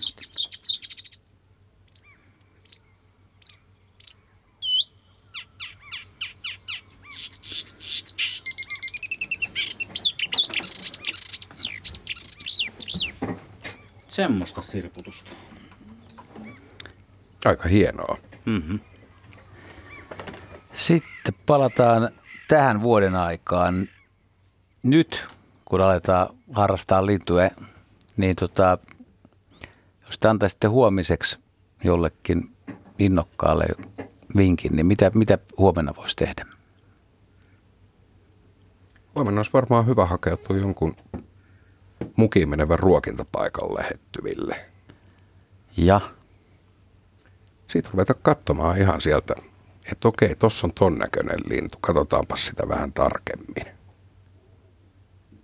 nythän, sitten nythän, lähtisin liikkeelle. Joo, nyt, nythän on niin ruokintapaikoilla, niin on mukavaa, kun siellä on kaikki laulut. Siellä ollaan Kyllä. pihalla niin mustarastaat, keltasirkut, järripeippo, peippo. Kaikki Ai teillä laulaa, ne on joo, ne vetää, ne vetää ihan täysillä, niin se on tosi makeata. Sehän on optimitilanne, että pääsee katsomaan ja kuuntelemaan sitä samaa yksilöä samaan aikaan. Silloin jää helpommin mieleen. Voitaisiin jossain kohtaa tätä ohjelmaa kuulostella hieman vaikka Peipon ja Pajulinnun laulun eroa, mutta nyt me otetaan kuulostella, minkälaisella äänellä lähetykseen osallistuu Markku Helsingistä. Terve. Joo, hei. Joo, Taukolasta Helsingistä. Tota, mulla on semmoista, kun me on noita mustarasnaita on ollut tässä toistakymmentä vuotta, 15 vuotta ja me siitä alun perin niitä pari, kolme niitä oli, niin ruokittiin aina talvella ja sitten nytkin niitä on ollut varmaan, voi olla lähes parikymmentä pyörii tässä. Ja, mutta sitten siinä on tällainen niin kuin yksi tuollainen mustarannas on sellainen valkoinen kaulus. Ja sitten se, tämä sama valkokaulus, niin se on ollut ainakin viitenä vuotena. Ja nyt, ta, nyt se on taas täällä, että siinä mielessä aika jännä, kun se on ihan muuten musta, mutta se kaula on semmoinen, se menee ihan koko sen kaulan ympäri semmoinen, se on vähän niin kuin joku piispa. Meneekö se Pappi. siis ihan sinne niskaan asti se valkoinen? Joo, se, se on ihan sen, tota, ihan sen kaulan ympäri, joo. Okei. No, mm. en... niin sä, sä, mietit nyt, mä puran sun ajatuksia, että mustarastas, jolla, niin, mustarastas, jolla on puuttuu mustia, mustaa pigmenttiä ja sitten sulla vähän tuolla takaraivossa jyskyttää, että ei kai vain sepelrastas. No se luonnollisesti kävi mielessä, mutta jos se menee koko kaulan ympäri, niin sitten me voidaan unohtaa se sepelrastas ja pitäydytään vaan tämmöisessä värivirheisessä mustarastaassa. Ja hyvin se on sinnitellyt siellä, jos mm. viidettä vuotta menee jo. Mutta tästä tulee just esimerkki siitä, että siis kun on, on piirretty vaikka se koiraslintu, mikä on usein värikkäämpi lintu maailmassa, niin kirjaan, niin tuota, ei ne kaikki linnut ole kuitenkaan ihan sen näköisiä. Et sulkasadon aikana ne on erilaisia nuoret linnut on erivärisiä, plus sitten tuon värimuunnokset, niin tuota, nähdään paljon semmoisia lintuja, jotka ei näytä siltä, kun on kirjaa piirretty. Joo, ja tota, varsinkin heikommissa valastusolosuhteissa, niin silloin voi tulla semmoisia pulmia, että jos on kirjaa laitettu ihan selkeästi, että tämä pitäisi olla tämmöinen, niin silloin onkin, mutta valo ei ole tarpeeksi, että ihminen näkisi sen. Voi tulla tämmöisiä pulmia. Hmm. Kuin yleisiä nämä on, että tulee esimerkiksi ihan selkeä sinisorsa muodoltaan ja kaikilta muilta ominaisuuksilta, mutta sitten siellä värissä on jotakin vähän eroa, niin kuinka paljon näistä tulee sitten sellaisia ilmoituksia, että, että täällä on nyt joku harvinaisuus. Koska maaliko, maalikollehan se aina näyttää vähän oudolta, joka ei välttämättä tiedä tällaisista värivirheistä, leukistisista muunnoksista ja muista. No, mä olin tuossa Englannissa retkellä, niin siellä on näitä värivirheellisiä sorsia, niin varmaan 30 prosenttia näistä paikallisista sinisorsista, niin ne on niitä, niitä onko ne kööpenhaminalaisia vai mitä ne on, ne semmoiset valkorintaiset ja, ja ne on aika yleisiä siis oikeastaan. Ja Suomessa nyt ei niinkään, mutta, mutta tota, ulkomailla ainakin. Yleensä niitä havaintoja tulee syksyisin, kun kerääntyy tuommoisille ruokintapaikoille ja muutenkin niin kuin helpommin katsottaviksi nämä sorsalinnut, niin silloin näitä löytyy ihan joka vuosi sieltä sun täältä. Ja monesti löytyy muuten samoja yksilöitä, että Joo. vaaleita, vaaleita sorsia on jossain Porvossakin Koderviikkenillä, niin joka ikinen vuosi siellä on semmoinen vaalea naaras, mikä on semmoinen hailakan värinen. Joo. Niin sä ajattelet, että se on sama lintu tulee, että se no, on se toiseen. No ei, kyllä mä luulen, että aika pitkään ollut sama. Ei tiedä. Ootko antanut nimen? En ole antanut nimen. Yle. Radio Suomi. Sari täällä on kommentoinut, että olette käsitelleet siis ääntä, kokoa ja lentotyyliä, mutta ei jalkoja ja nokkaa. Ja Sari on ihan oikeassa. Ei täytyy sanoa semmoisia tuntomerkkejä, mitä yleensä kun lintua rupeaa hahmottamaan, niin kummatkin on aika tärkeitä. On, ja noihän on semmoisia, mihin sitten mennään, kun painellaan vähän pitemmälle siihen määritykseen, niin sitten ruvetaan katsoa näitä kanssa. Et ne ensimmäiset kolme, niin ne on ihan tämmöisiä suuntaantavia. Ja nokastahan nyt näkee sitten, että onko siemensyöjä vai hyönteissyöjä vai... Eli, eli jos on hyvin pikkunen nokka, nokka niin vetää pieniä hyönteisiä. Niin. Ja sitten jos on koppanokka. Niin siemensyöjä. Joo. Ja varis on joku yleissyöjä, eikö niin? No näin, missä? Variksen nokalla tekee vähän kaikenlaisia hommia. Entäs kahlaaja? No kahlaajilla on sitten usein kapea ja pitkä nokka, että ne vie aika hyvin. Ja petolinnulla koukkunokka. Jep. Näin. Et pelkistä nokistakin pääsee aika paljon eteenpäin. Joo, meillä on tullut tosi paljon sähköpostilla ja kaikilla mahdollisilla nykyaikaisilla välineillä viestejä. Täällä muun muassa Päivi kertoo, että mainio lapsille sopiva lintukirja on mielestäni vuonna 1990 suomeksi ilmestynyt Lars Klintingin ensimmäinen lintukirja, niin tässä teoksessa esitellään havainnollisesti 40 yleistä lajiamme. Toistaiseksi riittänyt hyvin täällä Oulun korkeudella ainakin kaikkien pihalintujen tunnistamiseen. Hyvä vinkki, kiitoksia tästä ja lisää voi lähettää radio.suomi.yle.fi sähköpostiosoitteeseen tai sitten käy siellä Radio Suomen etusivulla. Siellä on se viesti studioon lomake, millä voi laittaa viestiä tulemaan ja tietysti muistutan tässä kohtaa vielä siitä siitä lintujen tunnistus kilpa, kilvasta, tai sehän on kilpailu itseään vastaan, yle.fi kautta luonto. Sieltä pääsee tutkailemaan, kuinka hyvin lintuja tuntee. Mennäänkö me eteenpäin vielä? On meillä tässä pari minuuttia ennen kello 19 He, Heitä kysymyksiä sieltä, jos on. Onhan täällä vaikka minkälaisia kysymyksiä tota, ja ko- kommentteja on tullut ihan mukavasti tänne. Täällä on muun muassa, otetaan tällainen enemmän niin kuin vaan viesti, että mukavan ohjelmanne aikana kotipihallani häkellyttävä näytelmä. Ruska, ruskea, vanttera ja tuimailmeinen pikkulintu nappasi kynsiinsä ja surmasi lintulaudalta kirkkaanpunaisen vahvanokkaisen siemen syöjän. Hmm. Ruskea, vanttera ja tuimailmeinen. Haiskahtaa siltä, että varpuspöllö on napannut punatuokuu sieltä. No niin. Se on muuten tuimaksi taidettu, onko se peräti tuossa, niin tuima ilme kirjoitetaan lintuoppaassa, niin varpuspöllöä kuvataan. Vai muistaaks mä väärin? Mä, voin tarkastaa. mä, mä itse asiassa tarkastan asiaa. Se oli myös hyvä tämä, tämä tota, harmaa lokin vähän niin kuin ilkeä ilme, vai miten te kuvailitte sitä? Joo, se on vähän semmoinen häijy. Häijy. Se olisi siinä kuvassa varmaan. Tuukkaavas nyt että tota lintukirjaa ja tutkii sitä. Mä ajattelin, että se on siinä kuvat, kuvan tota, Toden totta. Melkein osuit oikein, No. koska täällä käytetään tämmöistä kuin tuikeaa ilme. tuikea, Tuikea. mutta aika hyvin. Eikö tuosta saa Hienoa. puoli pinnaa? Että Ehdottomasti. Joo, kun tässä täällä Arja laittaa, että, että on tota, ei talitiainen laula niin kuin ennen, eikä ole Kööpenhaminakaan niin kuin ennen, mutta Pikku junnu titi, titi, tyy, titi, tyy, titi, titi ja loppu menee lyhyeksi ja hän on kuitenkin iloinen siitä, että titityy, titityy on tullut takaisin lintulaudalle. Tästähän on paljon, paljon puhuttu tästä ti- titityyn muuttumisesta vähän lyhyempään muotoon. Radio Suomi.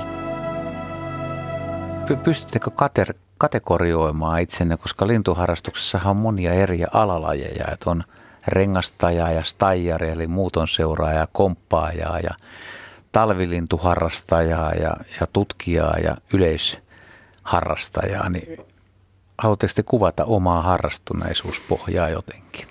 Tai onko se muuttunut näissä vuosien varrella? Mikko? No tota, kyllä mä tykkään sit muutohavainnoinnista eli staijaamisesta. Se on musta tosi mukavaa. Sitten syksyllä mä tykkään käydä saarissa tämmöistä pientä niin kuin etsiä niitä harvinaisuuksia sieltä muiden lintujen joukosta. Tämä on musta ehkä se kaikkein mukavin homma. Mikäs tuukkaa? No kyllä mä luonnehtisin itseäni yleisharrastajaksi. Mä pidän aika lailla kaikista näistä lintuharrastuksen alalajeista. Tuommoiseen ihan hirmuiseen bongaamiseen, niin mä en kauhean mielelläni lähde, mutta aina silloin tällöin sekin maistuu. Tämä bongaaminen pitää tässä nyt vielä avata, kun käytit sitä termiä, niin mitä se sulle tarkoittaa? Yleiskielessähän se tarkoittaa kaikkea, jolla on kiikarit, mutta su- Joo, se on kuitenkin pikkusen spesifimpi homma, eli bongaaminen, ja bo, siis bongari on lintuharrastaja, joka menee katsomaan jo, tai kuuntelemaan jonkun toisen löytämään lintua. Et lintuhommissa se, se ja vain se on bongaamista. Ja bongari-nimihän on nykyään tämmöinen yleisnimitys lintuharrastukseen. Joo, ja siinä se on, on- joitain harrastajia, jotka suivaantuu siitä, että niitä kutsutaan bongareiksi, koska heidän käytännön toimintaansa on ikään kuin antibongaamista ja he vastustaa bongaamista kovasti. Mutta kun Mikko menee Porkkalan kärkeen keväällä ja sieltä tulee, tulee vaikka kattohaikkara yli, niin se, on, se ei ole bongattu, se on Ei, sponde se on havainto, spontaania ja jätkä tuulettaa. Silloin voi vähän tuulettaa, että se oli aika mukava. Mm. No entäs se komppaaminen sitten? Se ei liity kitaran soittoon. Se ei liity tässä tapauksessa ollenkaan. Ko- komppaaminen on sitä, kun etsitään, etsitään pusikoista lintuja. Yleensä porukalla vielä tehdään niin, että siinä saattaa olla pari kolme ja joku katsoo puskaa toiselta puolelta, toiselta puolelta vähän kopistellaan, jos se tulisi sieltä paremmin näkyviin, jos sinne joku on päässyt livahtamaan. Eikö se toi bongaaminen on myös nykyään melkein minkä tahansa asian näkemistä? Että On. bong, bongasin ratikan. E- Ei varmaan se perustu siihen, että vaikka Juha, toinen Juha olisi sanonut, että hei mä näin tänään kasiratikkaa ja mä menen sitten paikan päälle katsomaan sitä samaa kasiratikkaa. Silloin se olisi bongaamista, mutta jos kuka tahansa näkee kasiratikan, niin, niin se on nykykielessä bongaamista. Joo, siitä on tullut ihan... Mutta ei anneta sen häiritä. Ei, ei. ihmiset voi käyttää erilaisia termejä, mutta siinä ihan alun perin niin näissä on tosiaan ollut aika lailla eroa. Yle. Radio Suomi. Komppaaminen, staijaaminen, bongaaminen, tuossa päästiin vähän lintuharrastuksen terminologiaan mukaan ja sitten on ihan tämä slangi. Ja on, silloin tällöin kuulee ulkopuolisilta aika tiukkojakin kommentteja, että onko lintuharrastajat siis pidemmälle kehittyneet, keksineet oman slangin, jotta muut ei pääse kuuntelemaan sitä, vai onko se tarkoituksenmukaisuutta? Se on tullut jostain kaukaa. Siis kaikki, kaikki tota varpushaukat on nisareita. Se tulee Akki Peter Niisuksesta ja, ja tälle, että näinhän ne on tullut nämä. Joo, ja se tietysti normaali kielenkäytössä niin on pyritty typistämään näitä virallisia nimiä. Ja sitten ne tulee kahta kautta, että joko ne tulee siitä tieteellisestä nimestä, tai sitten ne tulee ihan suomalaisesta lyhenteestä. Esimerkiksi mustaleppälintu, niin se on muleli. Ei yritetä hämätä. Ei yritetä hämätä, vaan pidetään keskustelua sujuvampana. Ja tota, onkohan semmoista harrastusalaa olemassakaan, johon ne pikkusesta omaa slangia kehittyisi?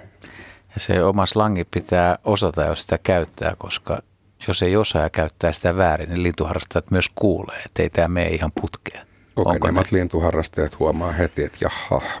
Hmm. Turha lähtee näyttelemään. Onko maakotka sitten mako? Kyllä, sitä, ja sitä merikotka on meko. Meko on vähemmän, siitä käytetään halia, joka tulee taas sieltä tieteellisestä Joo. nimestä, mutta mako käytetään ihan niin no, runsaasti. Makosta sitten on puhe seuraavan soittajan kanssa, joka on Arja Nummelasta. Terve Arja. No hei. Mukava, kun maltoit odottaa vuoroasi. Niin. Joo, mikäs tässä ootellessa? Tota... oli sinne mako-osastolle kysymys. Joo, ja on. Ja siis koska olen tämän tapahtuman jälkeen niin kääntynyt lintukirjan puoleen, niin ymmärrän, että, että se ei varmaan ole mako, johon mä oon törmännyt. Eli mä kuvittelen nähneeni täällä Nummelassa täällä Harjun pohjoispuolella haja-asutusalueella, niin maakotkan meidän linnunruokintapaikalla. Eli nyt mun kysymys kuuluu, että miten mä tunnistaisin maakotkan, että seuraavan kerran, jos tämmöinen ihme mulle suodaan, niin mä olisin varma siitä, mitä mä näen. Et valitettavasti meidän lintumies ei ollut kotona tietenkään silloin, kun tämä tapahtui pari viikkoa sitten.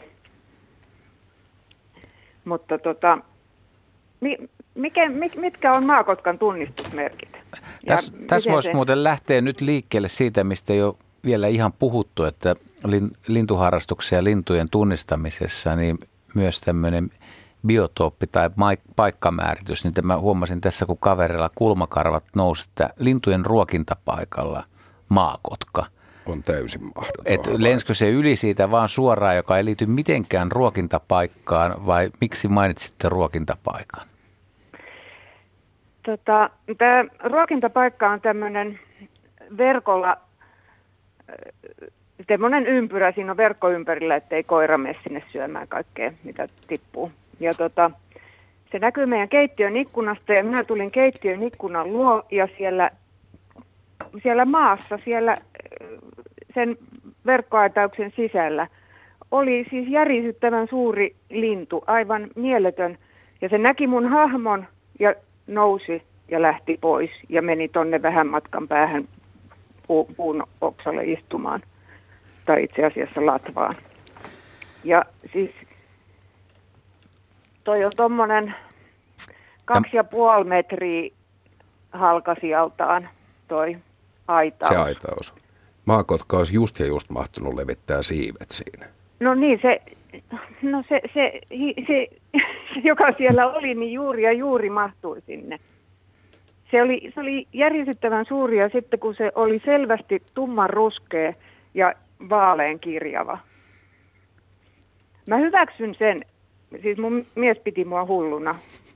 Mut, eli mä hyväksyn sen, että se ei ollut. Mutta, tota, mutta Käykö siinä tota, ruokintapaikalla ihan näitä perinteisiä pikkulintuja, että siinä ei käy puluja esimerkiksi tai fasaaneja tai tämmöisiä isompia? Ei täällä ole sellaisia, ei.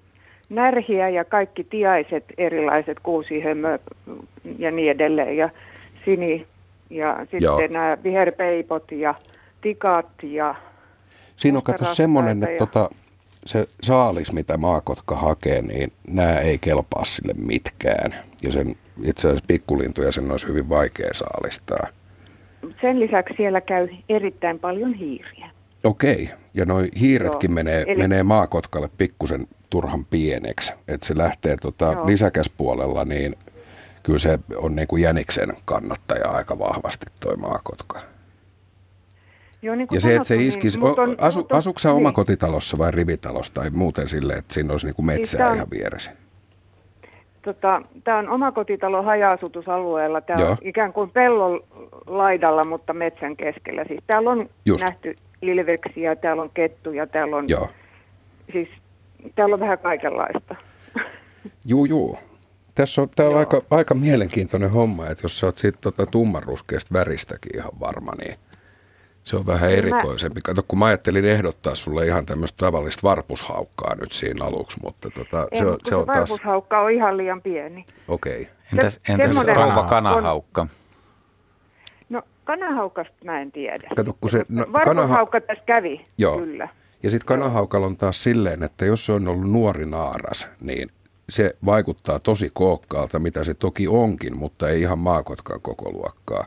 Ja sitten nämä nuoret linnut tähän aikaan vuodesta, eli viime vuonna syntyneet, niin sanotut toisen kalenterivuoden linnut, niin ne on ruskeita.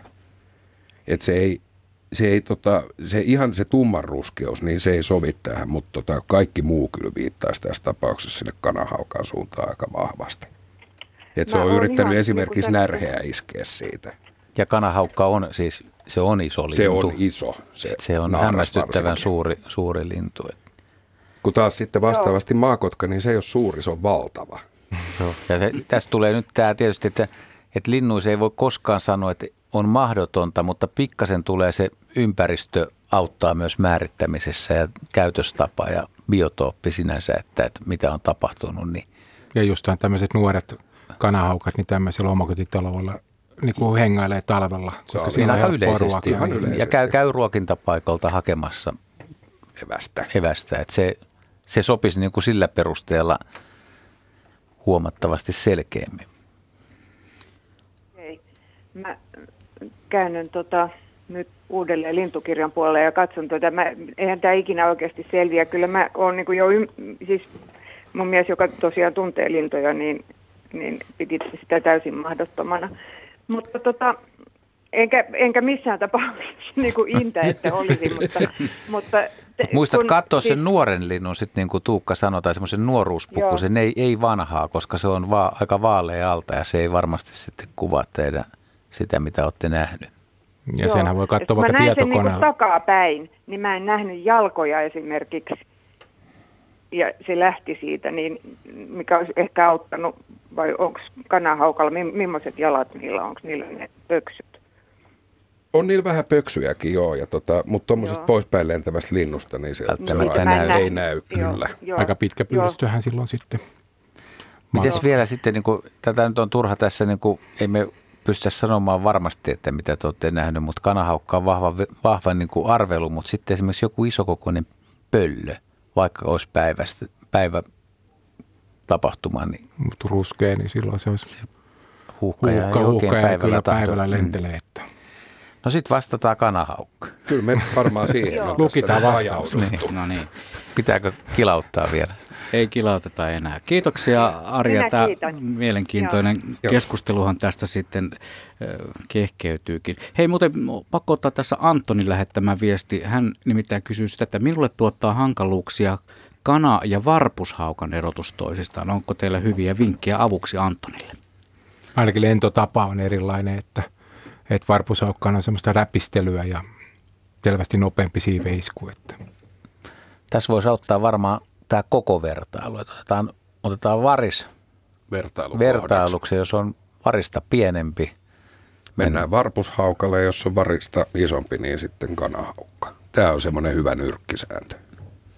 Onko näillä mitään sitten tällaista biotooppikuvioa, että missä esiintyvät? Aika samanlaisissa alueissa ainakin nämä talvisaikaa, että kun molemmat on tuommoisissa pietaloalueillakin niin ja yleisiä, että Ja jopa talvisaikaa ihan kaupunkien Joo. keskustoissa molemmat saa hyvin evästä. Mutta se on, se on hämmästyttävä, että kun näkee ne joskus puussa, ja, ne, ja varsinkin jos sä oot nähnyt lintuasemilla ja pitänyt kädessä niin kuin varpushaukkaa Joo. ja kanahaukkaa, ja se ero on, se on Se on valtava. mahdoton. Mm. Se on todella suuri. Et kanahaukka on iso ja varpushaukka on pieni. Ja koiras varpushaukka voi olla tosi pieni. Se voi niin olla kulorastaan niin se on kokoinen. iso rastaan Joo. kokoinen. niin, niin kuitenkin sitten taivaalla, kun se lentää tai kaartaa, niin tulee tilanteita, jolloin kaukaa katsoen ne on ihan, että hetkinen, Hetkinen, kumpis kumpi? toi on, Joo. ja voi olla, että jää joskus määrittämättä, ja siinä on viisi kaveria ja puhutaan, niin toista sanoo, että musta se oli kyllä, että ehkä se oli kuitenkin niin, toinen sanoi, Et- että niin. et se oli varmaan, tota, että kyllä se oli naaras varpushaukka ja toinen liputtaa sitten koiras kanahaukan. Niiden koothan menee aika lähelle toisiaan. Ja jos on tuommoinen korkeutta keräävä kaarteleva lintu, niin sitten ei oikein pääse niihin liikkeisiinkään kiinni. Et Ei- vä- ei se niin on helppoa. kokeneillekin, niin voi tulla pulmatilanteita ja tuleekin, etenkin jos se tilanne on aika nopea. Voiko tulla suorastaan riitatilanne, jos on paikalla useampi kuin yksi henkilö? Harvemmin mitään suurta riitaa. Niin, ja Mut kyllä jos- jos, jos on pystyy rakentamaan ihan yksinkin sen riidan. Aivan, rupeaa Mä, mä en ole ihan varma keskenään. tosta, mitä Mikko sanoi. Siis kyllähän, kyllähän noista haviksista on kiistelty niin kuin ihan kaiken välillä. Ja varsinkin tota, se on mielenkiintoista, että siihen osallistuu myös ne, jotka on nähnyt lintua. Jep.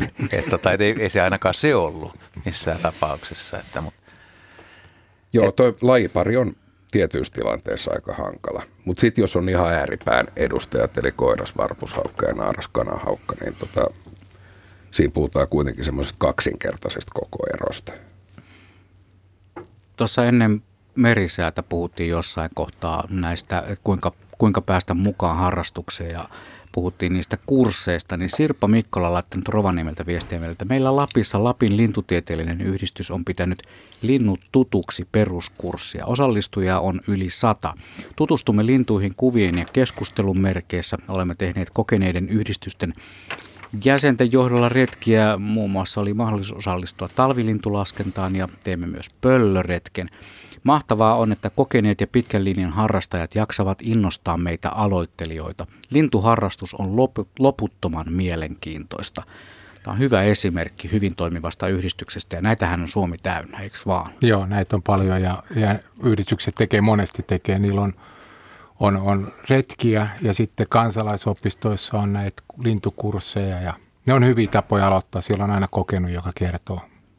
Pääsee retkille mukaan. Joo, nämä paikallisyhdistysten vetämät retket, niin ne on erittäin suositeltavia. Ja yhteystiedot löytyy tuolta birdlife.fi-sivustolta, josta on sitten linkit kaikkiin Suomen paikallisyhdistyksiin.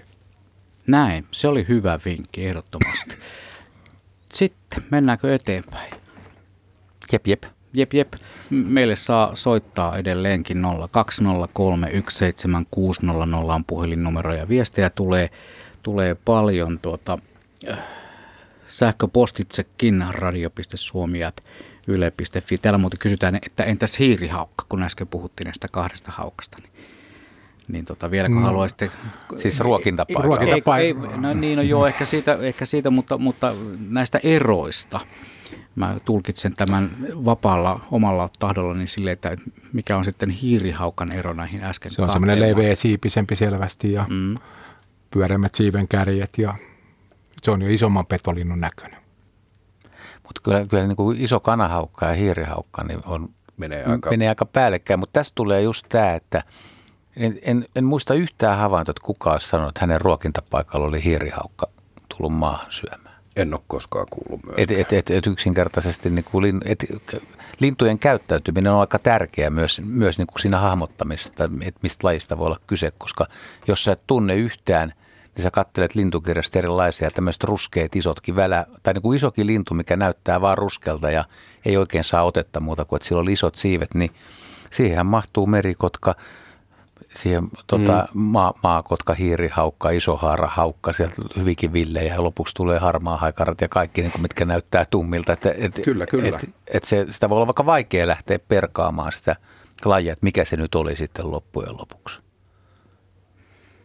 Näin, me taidetaan ottaa seuraava soittaja mukaan lähetykseen kellon ollessa 24 minuuttia yli seitsemän. Merja on puhelimessa. Terve Merja. No hei. No niin, ole hyvä. Joo. Tota, mä soittelen, jos mainitsit äsken tuon käyttäytymisen, niin tota, itse asiassa mun puhelu koskee osit juuri tätä asiaa. Eli mä mietin tässä näin, kun nyt puhutaan lintujen tunnistamisesta, niin yksi aika tärkeä juttu on myös se, että miten, miten linnut elää, miten ne käyttäytyy, niille on tärkeää. Mietin sitä esimerkiksi pesintäaikaa, että on hirveän hyvä tietää, koska ne pesii ja miten me sitten, niin kun, kun me tarkkaillaan ja harrastetaan lintuja, niin Ettei me mennä vaikka jonnekin pöntölle ja ruveta kurkkimaan sinne, jos me ei tiedetä, että se saattaa itse asiassa tuhota koko sen, sen pesinnän, kun se lintu, lintu hylkää sen, jos me mennään sinne pesälle. Ja sitten toinen, mitä mietin, että jos ajattelen linnun kannalta sitä asiaa, että kun tutustuu johonkin lajiin, niin sitten että vähän miettii sitä, että mikä sen kannalta on tärkeää, että sen täytyy saada se ravintonsa, no mitä se syö, miten se hankkii sen ravinnon. Ja niin kuin tällaiset asiat, että ei käy niin kuin tässä hiljattain kävi, että vaikka mä oon pitkään harrastanut lintuja, niin mä huomasin ja löysin itseni yhdeltä pellolta katsomassa komeeta lapinpöllöä ja kuinka ollakaan siinä, kun mä katselin sitä, niin mä yksi kaksi tajusin, että mä oon aika lähellä tätä pöllöä. Ja siinä pellolla seiso parikymmentä muutakin ihmistä ja mä jotenkin se rupesi vaivaa mua tämä ajatus ja, ja mä siirryin sinne tien reunaan mun ystävieni kanssa ja ruvettiin sieltä tarkkailemaan, niin, niin sitten lapinpöllö otti siivilleen ja, ja yritti pyydystää ruokaa ja mä huomasin, että se peltoaukea oli tosi pieni, koska ihmiset oli ympäri sitä peltoaukea ja ja sitten heti kun se lensi vähän kauemmas, niin sitten porukat juoksi perässä ja halusi kuvia lisää. Ja, ja sitten sit mä rohkaisin mielen ja uusin heille, että antakaa nyt linnulle ruokarauha. Ja sitten mä valtavasti yllätyin ja erityisesti ilahduin, että nämä ihmiset sitten lähtivätkin pois siitä pellolta ja siirtyivät vähän sinne syrjemmälle. Ja tämä musta oli semmoinen asia, joka niin kuin joka meidän on syytä pitää mielessä, ettei me aiheuteta linnuille sitten ylimääräistä stressiä, joka itse asiassa saattaa vaikka viedä niiden hengen. Tämä on oikeastaan se mun, mun ajatukseni, minkä takia lähdin soittamaan. Ja, ja, tota, ja sitten ihan, ihan pieni toinen asia tuossa, kun puhuttiin alkutunnin aikana, niin näistä kirjoista, niin, niin mä oon törmännyt myös tämmöiseen värityskirjaan – joissa on ollut tämmöisiä niin kuin lintulaudan mm, siivekkäät, tämmöisiä pikkulintuja, jotain 15 kappaletta ja samoin on ollut, ollut sorsalinnuista tämmöisiä värityskirjoja, niin mä haluaisin vielä tämän kommentoida, että jos joku vaikka innostuisi, niin sekin on yksi aika kiva tapa aloittaa opettelu, niin kuin näiden tuntomerkkien opettelu. Kiitoksia Merja. Tämä varmaan aiheuttaa aika paljon ajattelua ja pohdiskelua täällä studiojoukkueella. Vähän Joo, tämä, on, tämä oli erittäin tärkeä soitto ja tosi hyvä, hyvä huomio, että huomioidaan se, että, että kun lintuharrastajat on innoissaan linnuista, niin tämä lintujen elintapojen tuntemus ja nimenomaan näistä pöllöistä on ajoittain keskusteltu, että tässä on vaara, että tosissaan tapahtuu tai sitä häiriötä tapahtuu, että turvallistaa kaunistella. Niin, sitä tapahtuu aika paljon valitettavasti nykypäivänä jo se on varsinkin jossain pääkaupunkiseudulla varmasti niin kuin tämä tiedonkulku on nopeata ja ihmiset menee katsomaan niitä samoja lintuja sitten päivästä toiseen, niin kyllähän semmoiselle pöllölle niin kuin aika, aika heikkoa se elämä siinä on. Joo, ja siinä on just se oleellinen homma, että tota, joku voi ajatella se, että no, jos se nyt häiriintyy, niin se varmaan vaihtaa paikkaa – mutta jos se on löytänyt tämmöisen pellon, mistä se saa myyriä, niin ei se siitä lähde mihinkään niin pitkään kuin niitä myyriä riittää. Ja jos ihmiset ajaa sitä vähän väliä lentoon, niin pikkuhiljaa rupeaa nälkä tulemaan, kun se ei ehdi syömään. Ja siinä kaikista huonoimmassa tapauksessa voi käydä sitten ihan köpelöstikin. Ja siis nämä viirupöllöt tai lapinpöllöt, jotka tulee taajamiin, lähinnä joku lapinpöllö, niin se, se nyt ei se, tosiaan sattumalta tuu, vaan se on ei, mahdollisesti se nälkävaelluksella. Näl, joo, se on nälkävaelluksella ilman Nimenomaan ja aika he, heikossa hapessa jo siinä vaiheessa, kun se löytyy täältä. No mitä te sanotte siitä, kun kumminkin osa ihmistä sanoo, että ei se pöllö, että sehän uinuu siinä, että se on päiväunilla, niin No kyllä se varmaan siinä ihan, ihan niin kuin aktiivisesti yrittää pysyä hengissä. Kyllä. Ja seuraa kuitenkin alta kulmaan, että mitä siinä vieressä tapahtuu. Jatkuvasti ei se, ei se varuillaan olo niin kuin lopu missään vaiheessa ja se nukkuvalta näyttänyt lintu niin ei välttämättä kyllä ole likimainkaan nukkumassa, vaan kyllä sama, sama, tilassa. Niin, sama, sama käy jollekin harvinaiselle linnulle hyvin helposti, että sitä sitten käydään katsomassa jatkuvasti ja häiritään joku esimerkiksi joku luhtokana jossain ojassa, niin jos siellä nyt koko ajan rampataan, niin ei sille luhtokanalle nyt talvella kovin häppöiset oltavat siellä sitten ole. Ei. Mutta onko valokuvaaja pahempi kuin lintuharrastaja tai semmoinen bongaaja? On. Ihan, ihan suoraan, koska tota, ö, bongarille on tärkeintä se, että se saa sen rastin ruutuun ja se riittää, että se näkee sen linnun kaukoputkelle esimerkiksi parin sadan metrin päästä. Kuvaajan täytyy päästä lähelle. Eli kuvaajia aiheuttama häiriö on ihan toista luokkaa kuin pelkkien niin, kuin niin sanotusti puhtaiden lintubongareiden, jotka ei, se kuvaus ei ole heille mikään niin oleellinen juttu. Sä et Tuukka kuvaa, onko sä joutunut joskus komentamaan kuvaajia pois? Sanoa, että tämä käytös on nyt äärimmäisen heikkoa. Joo, mä Vai miten sä, mä miten sä oot ilmoittanut? Työn puolesta ja sitten ihan vapaa-ajalla. Kyllä mä, koska useimmiten kysymys on semmoisista ihmisistä, että ne on, on lintuharrastajia ja kuvaajia. Ja kun se kuvaaminen menee etusijalle, niin sitten se lähtee lipsahtamaan aika helposti se homma. Ja tota, jos on tuttuja ihmisiä, niin voi käyttää vähän ronskimpaakin kieltä, mutta tota, kyllä se tilanne pitää saada loppumaan joka tapauksessa jollain konstilla.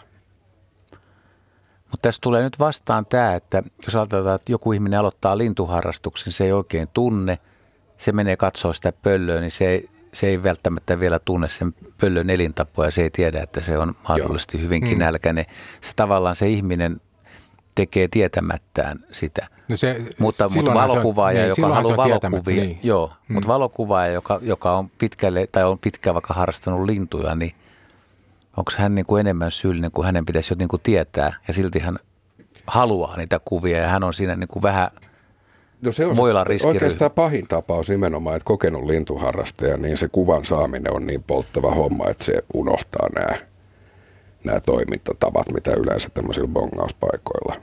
Mutta sitten on, on se ryhmä myöskin, että niiltä puuttuu vaan tietoa yksinkertaisesti. Ja ne käyttäytyy siellä paikalla omasta mielestä ihan luontevasti, mutta todellisuudessa menee ihan päin mäntyy. Mutta ne ei itse tiedosta ollenkaan sitä, että ne toimii virheellisesti. Mites, mites sitten nämä pienemmät linnut? Kyllähän niitäkin häiritään, varsinkin pesintäaikaa, jos joku vähän eksoottisempi tirppa tekee pesään sopivaan paikkaan ja kaikki tietää sen, niin kyllähän sinne sitten kansainvaellus on melkoinen. No se, sehän onkin pesiltähän ei saa kuvata oikeasti, häiri, että saisi häiritä lintuja, että se on, se on jo laissakin kielletty. Ja, ja kyllä mun mielestä niin kuin, kyllä pitäisi niin kuin tajuta se, että ei, ei, ei voi mennä niin kuin, jos tulee vaikka joku kuningaskalasta jonnekin pesimään, niin sitten siellä on koko kesä joku. Siellä Käytännössä koko valosana niin. on joku päivystämässä siellä. Mm. Ja sitten, no jos mä menen vielä metrin lähemmäs. Niin, jos ostaisi metrin lisää putkea, siihen Se on ihan hyvä kameran nokalla. mun mielestä, mutta se on ehkä vähän hintavampaa. No, mutta joku haluaa ky- katsoa laajakulma, se haluaa eri Aa, kuvakulmasta. Niin, Siksi se menee lähelle. Se Tavoitellaan ei... erilaisia kuvia. Niin, joku voi mennä vaikka sinne jokeen sukeltamaan ja toivoo saavansa semmoisen kuvan, missä kuningaskalasta ja syöksyy veteen. No ei kuitenkaan toivota, että kukaan olisi sen sorttinen kuvaaja. Hei, meillä on Enska, jos tämä homma nyt on ikään kuin käsitelty, Joo. mennään eteenpäin lähetyksessä. Meillä on Enska Mäntsälästä odottanut jo Kotvasen aikaa vuoroaan. Terve Enska. Joo, terve, terve. Tämä meni paremmin kuin hyvin, kun mä yritin silloin, kun teillä oli edellisen kerran tämmöinen kriittinen keskustelu tästä vähän luontoharrastuksista. Ja tämä nyt tunt, liittyy minun puheeni tähän tunnistustehtäviin paljonkin. Mutta onko nykyään enää tätä tämmöistä pongauskilpailua, joka minut herätti 70-luvulla? yksi kaveri oli ajanut 70 000 kilometriä autolla sen vuoden aikana saadakseen paljon näitä pongauksia. Että tämä, minua, minä muistan sen aina, nimittäin suhtaudun kriittisesti kaikkiin, kaikkiin tota harrastuksiin, missä tarvitaan moottoriajoneuvoa muutenkin, että tämä on semmoinen ensimmäinen, joka mua alkoi herättelemään että onko teillä vielä tämmöisiä pongauskilpailuja, jotka vaatii tämmöistä liikennettä? No kyllä, siis eh, lintuharrastajat monet laskee, eh, on vuoden pinnoja, silloin mennään ympäri, on ekopinnoja, silloin mennään fillarilla tai kävellen. Erilaisia pinnoja monet ihmiset laskee lintuharrastuksessa, mikä on sitten mielekästä ja mikä ei, niin se on sitten ihan niin kuin vaikea sanoa, että että onko sitten elämänpinnoja kerätään, eli yksi, jokainen laji on yksi, yksi pinna sitten koko Suomesta per laji ja, ja tämmöisiä. Että niitä on kaiken näköisiä pinnan keräämisiä olemassa.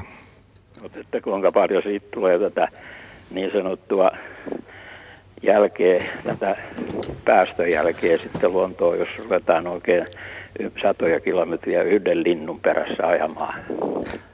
No eikö se ole itsestään selvää, että tota, ne, jotka harrastaa sitä, että haluaa nähdä uuden lajia, jos Sodankylästä löytyy semmoinen laji, mitä ei ole nähnyt, niin tämä ryhmä, kuka haluaa nähdä sen, niin kaikki menee katsomaan sitä. Silloin... Eikö, siitä, eikö siihen voisi jotain sääntöjä laittaa, että jos ajaa 100 kilometriä ylimääräistä, niin sieltä palaisi yksi tun, tunnistus pois pistasta, että olisi niin miinuspiste.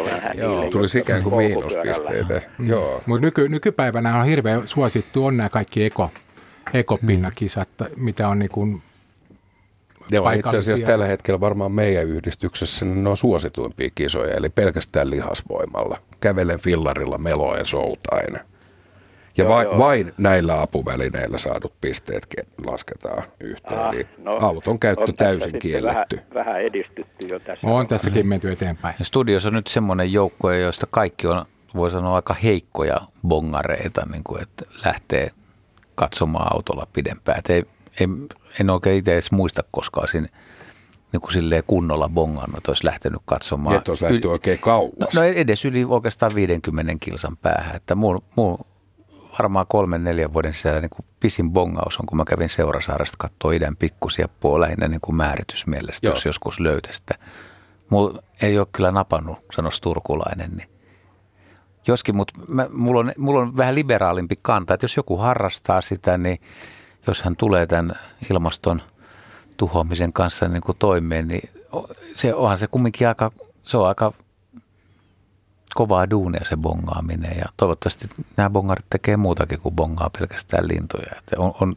osallistuu jollain tavalla lintujen suojeluun tai muuhun työhön. Ja aika monethan sitä tekeekin ja sitten tuossa on semmoinen pieni paradoksi, että mitä enemmän sä oot bongannut, niin sen vähemmän tulee sitten jatkossa ajamista. niin kuin sä oot nähnyt jo melkein Kun on kaikki. nähnyt melkein kaikki, niin välttämättä ei tarvi lähteä kuin kerran, kerran tai kaksi vuodessa ja ehkä ei bongausreissulle. Mm. Ja on semmoisia ihmisiä, joiden ei tarvitse lähteä koko vuonna. Et alkutaipaleella niin sitä niin. ajamista ja, tulee varmasti paljon enemmän. Ja, ja melkein jokainen jossain vaiheessa, siis se pitää muistaa, että lintuharrastushan niin kuin muuttaa, siis oman uran aikana, niin sä sä vähän harrastat eri tavalla sitä. Joo, joo. Ja ne, jotka väittää, että ne ei ole koskaan niin kuin yhtään bongannut, niin ne, ne on kyllä vähän ehkä tekopyhiä. Että kyllähän jokainen vähän jossain vaiheessa, lähes jokainen niin bongaa. Ja, kyllä mä ja, ja se on ollut esimerkiksi kaveripohjalla, mekin ollaan yhdessä käyty katsomassa joskus mm. Hangossa ja tuolla lintuja, mutta ei nyt ihan hirvittävän pitkiä matkoilla tehty ja ihan hyvät muistot niissä on jäänyt. Kyllä. Tämä on hyvin sosiaalinen juttu kanssa. Mm väki kerääntyy paikalle ja tota, pääsääntöisesti nämä bongaukset tehdään kuitenkin silleen, että se auto kerätään täyteen väkeä. Ja pelkästään sen takia, että saadaan kustannuksia vähän pienemmäksi. Mutta ihan yhtä iso osa siinä on nimenomaan tämä sosiaalisuus. Hmm. Hei, tämä oli mielenkiintoinen soitto. Kiitoksia Enskalle. Lienee kaikista ekologisin tapaa pongataan se unipinnojen metsästys. Nukkuessaan nähdyt linnut listaa, niin se on, se on varmaan kaikista pienimmän hiilijalanjäljen jättävä homma. Pitäisikö meidän kuitenkin nyt palata niin sanotusti lähtöruutuun ja ruveta palauttamaan niin kuin ihmisiä siihen, miten pääsisi linturaharrastukseen kiinni, eli mitä tarvitsee? Jossain, väititte, että jossain lintuoppaassa on sanottu, että lintuharrastuksen alkuun pääsemiseen tarvitsee kumisaappaat. Vieläkö tämä sääntö pitää? No varmaan vähän heikosti että monen paikkaan menee jo pitkospuut, ettei tarvi rämpiä missään, tai oikeastaan aika hyvätkin ulkoilutiet, ainakin tässä pääkaupunkiseudulla. Mutta mut alkuun pääsee kiikareilla, lintukirjalla, ehkä havaintoviholla, johon voi vähän kirjoittaa sitten, ja jos näkee jotain, niin voi vähän niin kuin kirjoittaa siitä linnusta ylös, että mitä on nähnyt, ja yrittää sitten myöhemmin ehkä pohtia, mikä se oli, jos ei se heti aukea. Kaukoputki tulee sitten seuraavana, että näkee vähän kauempaakin. Mitä sä sanot ihmisille, jotka tulee sulta esimerkiksi ostaa kiikareita, niin m- mitä he kysyvät ja mitä sä vastaat? No, no siinä on oikeastaan sellainen, että kyllä me lähdetään siitä, että, että sen kiikarin pitäisi olla niin kuin aika hyvä tasoinen, koska se on niin paljon helpompaa se lintujen määrittäminen, kun kiikarin kuva on hyvä. Et, et se, se vaatii semmoisen ehkä 500 euroa, niin saa sellaisen kiikarin, jolla sitten pärjäilee. Ja kaukoputki on ihan sitten toinen juttu, siihen menee sitten paljon enempi rahaa, mutta nämä tarvitaan. Ja sitten sit tarvii sen hyvän lintukirjan ja, ja sitten on niin kuin, nykypäivänä pystyy sitten käyttämään vielä, vielä niin kuin näitä puhelinsovelluksia, että on nämä kirjat saat puhelimeen, jotka on tosi käteviä, että sulla on lintukirja puhelimessa ja sieltä näet ää, tai kuulet äänet ja se on tosi hyvä homma. Tuleeko nyt kuitenkin, että ne ihmiset, jotka aloittaa lintuharrastuksen, niin ne myös saa aluksi aika hyvät kiikarit. Jos, jos muistellaan meidän aikaa, niin kyllä mulla mul on ollut isän vanhat kiikarit ja kyllä ne oli varmaan aika monta kertaa tippunut kallio jo valmiiksi, että niissä oli semmoiset taitot, että että hyvä, että niillä yleensä näki, näki niin, että niin, tota, aika heikoin leväily on aloitettu. Niin, niin silloin, silloin oli kova sana, kun sai BBTS, eli neuvostoliittolaiset kiikarit, jossa oli ikuinen kesä. Ne oli aivan siis tämmöinen vihreä se kuva. Että se olisi mukava niin kuin näin keväälläkin, nytkin on 16 pakkasta aamulla, niin kumminkin olisi ollut vihreä maasto. Mulla oli ne. Oliko? Kyllä. Onneksi olkoon. Niihin oli vielä erikseen semmoiset sumusuotimet, jotka muutti sen kuvan sitten oranssiksi.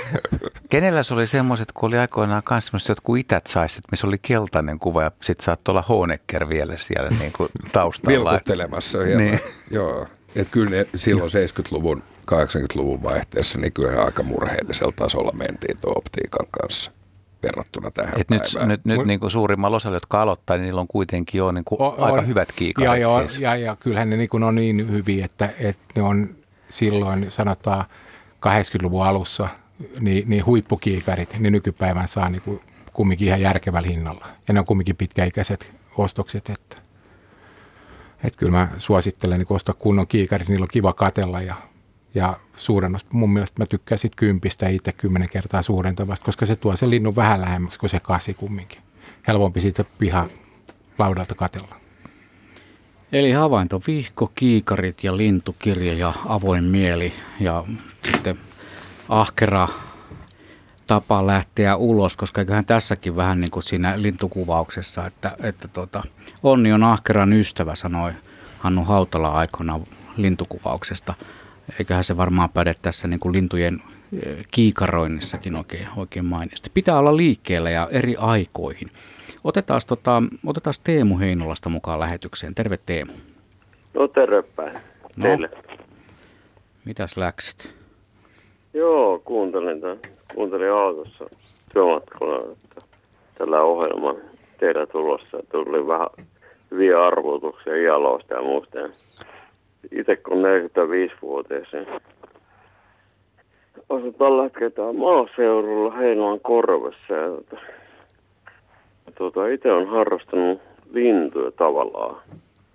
45 vuotta on täällä pyörinyt ja ihan pienestä saakka on ollut linnuista kiinnostunut ja nyt talviruokintaa ja pöllöreissä on tehty kymmenittäin vuos, vuosien aikana ja käyty Viron lähellä ja on käyty Oulangassa ja on pyöritty ja näin, mutta se, että Janna mainitsitte tuossa alussa tuon Euroopan linnut kirjan, niin katselin just, että löytyy tuosta radion vieläkin, missä on piirreet kuvat vuodelta 97.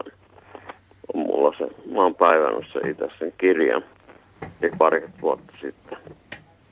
Ja se on musta aika hyvä aapinen lintujen tunnistamisen. Vai mitä olette mieltä? Kyllä, se on ehdottoman hyvä hyvä alkuopas. Ja sitten vähän pitemmälle kun etenee, niin sitten ottaa tuon ihan lintuoppaan, eli niin sanotun Svenssonin käyttöön, niin sitten onkin rapiat 900 lajia käsiteltävänä ja täällä Euroopan puolella niin pärjää ihan maaliin asti sillä kirjalla. Mitä teillä on, onko teillä tietoa, miten kuin itse lintuja?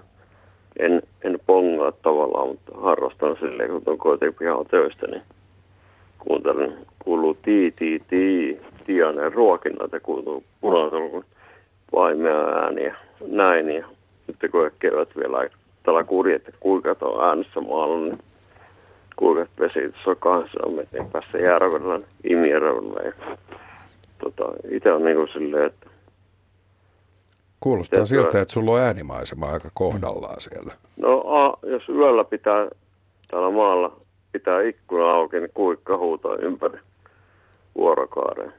17 paria pesi tuossa kuikkia. Ei huono. 300 metrin päässä pesi valkosäikätikkoja. Viime vuonna BirdLifein porukkaan tämä Päijät-Hämeen lintu itselleen on y- käynyt rengastamassa siinä. Heillä on kolmannen pesinnä tälle tai viime vuodelle.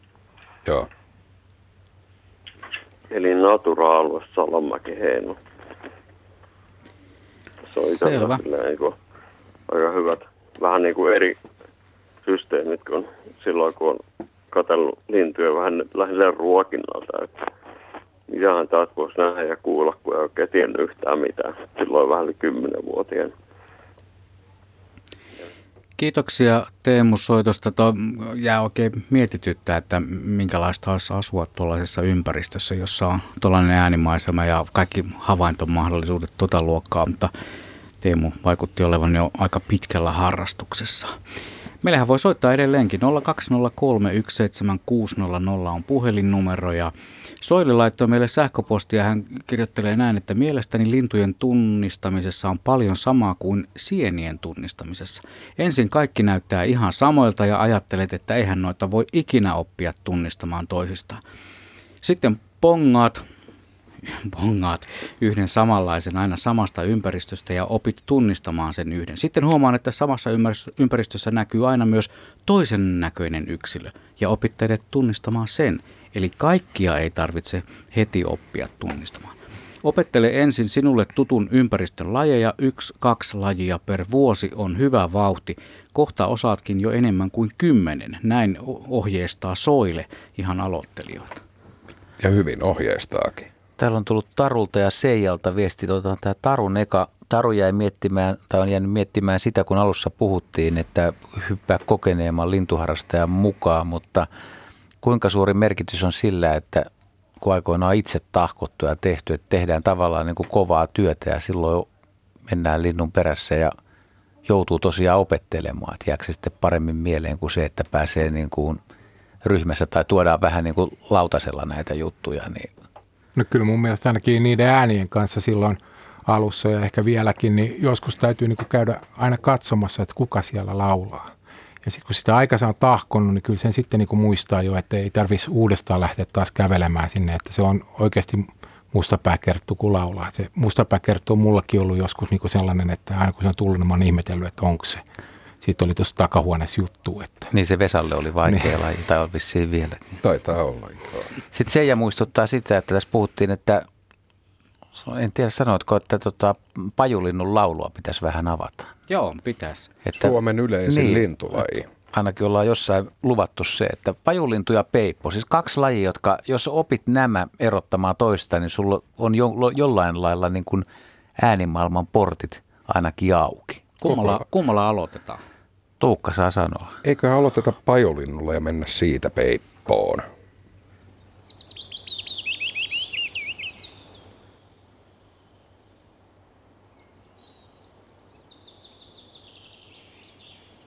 Siellä se taustalla muuten oli Laulate- valmiina. Kyllä.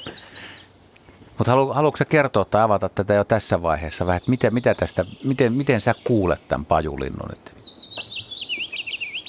Tai jos sun pitäisi kertoa ihmiselle tota- jotain. Öö, Tämä menee ikään kuin mollissa ja on tuommoinen aika surumielinen säe. Ja tota, rakenteeltaanhan Pajulinnun ja Peipon laulut muistuttaa hirveän paljon toisiaan. Mutta Peippo vetelee duurissa ja tolleen aika pontevasti. Että sitä surumielisyyttä siitä on aika vaikea löytää siitä Peiposta. Ja sitten se yleisääni on muutenkin, että Pajulinnulla se on tommonen kauniin hu- huilumainen ja sitten Peipolla se tulee niinku aggressiivisemmin. Et jollekin kitaristille mä oon, joka aloitteli lintuharrastusta, niin mä kuvasin sitä justiin silleen, että pajulintu soittaa puhtailla soundeilla ja sitten Peipol on pieni särö päällä siinä. Ja tämä kitaristi pääsi heti jyvälle. Se ymmärsi välittömästi, mitä mä ajan takaa siinä. Kytkenkö futsin päälle ja kuunnellaan peippo? Jep.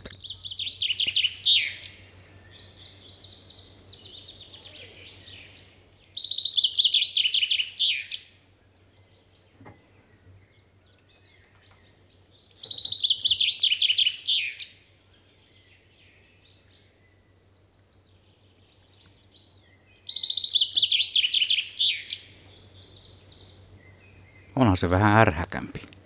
Ja pikkusen nopeampi. Mm. Ja sitten se loppuu tuohon pieneen loppunousuun. Tulee tuommoinen pieni käpytikkamainen kiäkkääne sinne päätteeksi.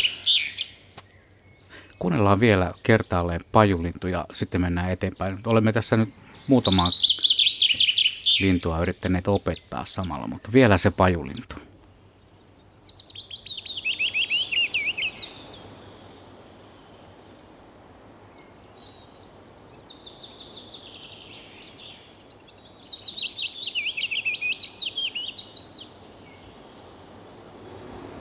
Tuliko asia selväksi? Ehkä jollain lailla, mutta jos huomenna kuulee tämmöisen pajulintumaisen laulun, niin voidaan sanoa, että kyse ei ole pajulinnusta, se on todennäköisesti puukiipiä, joka vähän muistuttaa pajulinnun laulua. Että ei se kuitenkaan ihan helppoa tule no niin, olemaan. Se, ne, sehän se on. Ja tässähän tullaan mm. sitten tietysti siihen, mikä tuossa aloittelussa on aika tärkeää, että olisi hyvä päästä jonkun verran tuosta lintujen fenologiasta jyvälle. Eli siitä, että mitkä linnut on paikkalintuja, mitkä on muuttolintuja ja mihin aikaan ne muuttolinnut tulee. Ja nämä on semmoisia, missä mennään usein niin kuin aika pahasti, että ihminen kuvittelee nähneensä jonkun laji, joka todellisuudessa on vielä Afrikassa siinä vaiheessa. Esimerkiksi myöskään niin kuin tänä talvena, milloin on jäänyt järripeippoja, vaikka se pääsääntöisesti on muuttolintu on, on poikkeuksellista, niin on jäänyt talvehtimaan suurin joukoin – niin niistä myös tehdään sekä pensasta mustapäätaskuja, jotka ei talvehdi koskaan. Jotka ei talvehdi koskaan ja näitä, näitä pensas- ja mustapäätaskuja, näitä havaintoja tulee esimerkiksi tammikuussa, jolloin niitä yksinkertaisesti ei voi nähdä Suomessa. Ja se, minkä takia niitä järripeippoja ja peippoja jäi, niin johtui siitä erittäin märästä syksystä, joka jätti paljon puimatonta viljaa tuonne pelloille. Eli ne on pärjännyt ihan hyvin talve yli.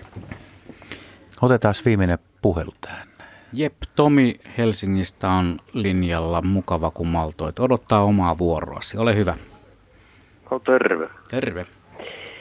Tuota, mulla, mäkin olen tämmöinen sokkoukko ja tuota, mua, suunnattomasti mä oon viehtynyt lintuihin ja tuota, niiden äänien maailmaan, niin olisiko olemassa mitään oikein hyvää äänikirjaa, sellaista, mikä niin kertoisi vähän näistä niin kuin linnuista ja silleen, koska mä en näe ja mulla on hieno kokemus tuosta 2003 keväällä pääsiäisenä istuin tuolla Krookiossa Porvoossa ja kuuntelin hirveää rapinaa kävi ja linnut teki pesää ja sitten siellä oli vielä semmoinen, kun yksi peippo lähti sille oikein siitä vierestä ja se fisersi ja saman tien tarähti meillä lasikuisti ja Faija sitten otti sen roudashanskalla kiemmä, sai koittaa sitä lintua, semmoinen pieni, pieni, pieni, pieni. Ja sitten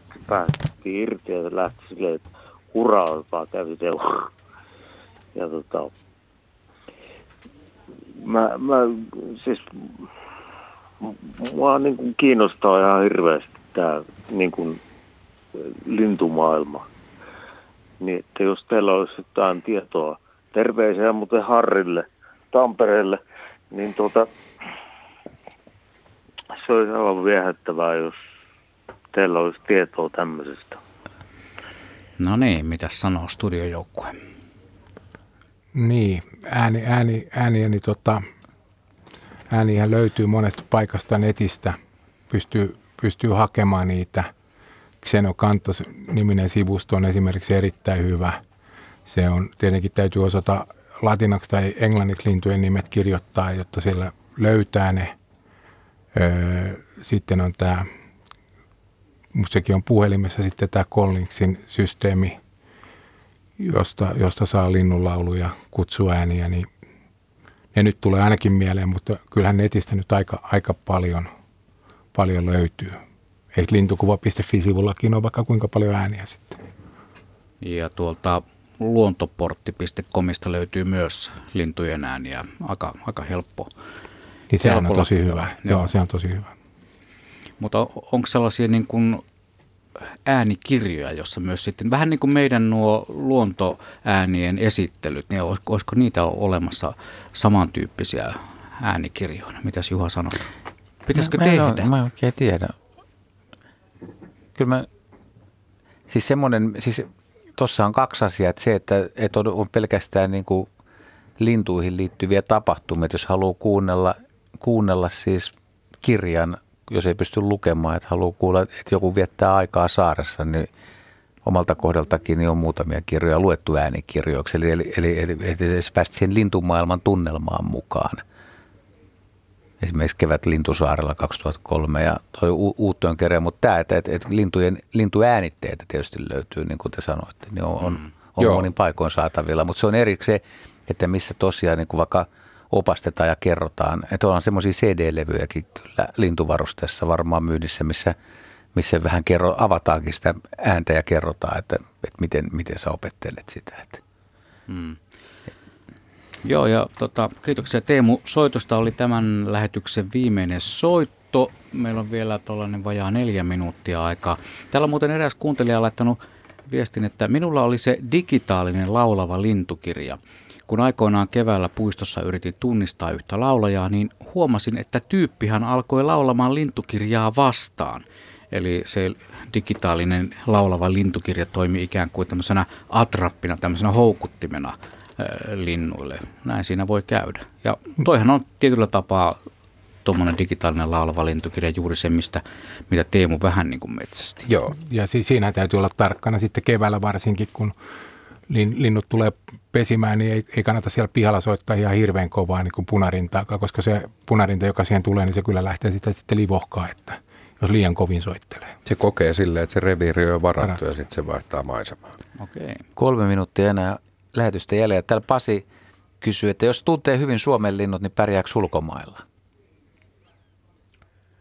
Öö, joo, jos ei lähdetä kauhean kauas. Et jos pysytään tällä samalla eliömaantieteellisellä alueella, eli tässä Euroopan liepeillä, niin pärjää ihan kohtuullisesti. Mutta sitten jos vaihdetaan mannerta ja, ja tota, ylipäätään, että jos lähdetään jonnekin Afrikkaan tai Intiaan, niin tota, sitten ei kyllä enää hirveän hyvin pärjää.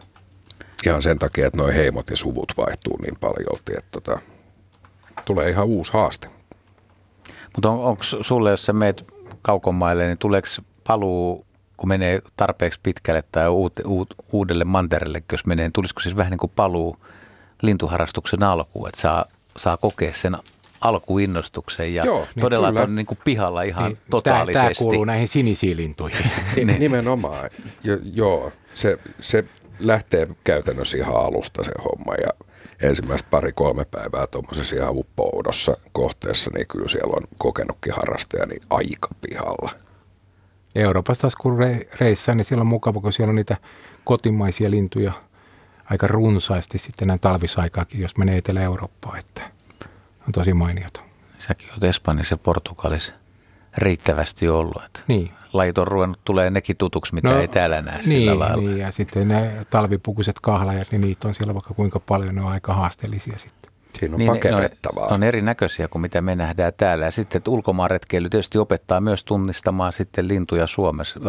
Jos Kyllä, jo. idässä, niin harvinaisia vierailijoita, mutta myöskin nimenomaan se talvipukunen juttu. Joo. Se taisi olla niin kuin tässä nyt sitten. Toivottavasti joku oppi jotain – tai jos ei oppinut vielä, niin tietää ainakin, miten pystyy opettelemaan. Mä annan kaikille tiukan lopputehtävä ja se palauttaa usein tota maan pinnalle, että oot luullut, että tiedät jotain, niin miten pieleen voi mennä. Jos jostain saat peipon kuvan, mikä on piirretty, siis värityskirja, ja siinä on peipon eri höyhenalat ja nää, ja hankit puuvärikynnet ja yrität piirtää koiras peipon, niin kuinka pieleen onnistut siinä, vaikka oot nähnyt niitä kuinka paljon? ulkomuistista. Peipun eri värit. Otatko Tuukka haasteen, että piirrät oikein sen? Ei kun mä tiedän, että siellä tulee virheitä, niin sen takia mä en ota. Se on, joo, se on hirveän haastavaa, mutta tota, loistava konsti opetella lintuja. Kiitoksia Tuukka Kupiainen, Mikko Kata ja Juha Plumberi. Ja Juha Laaksonen.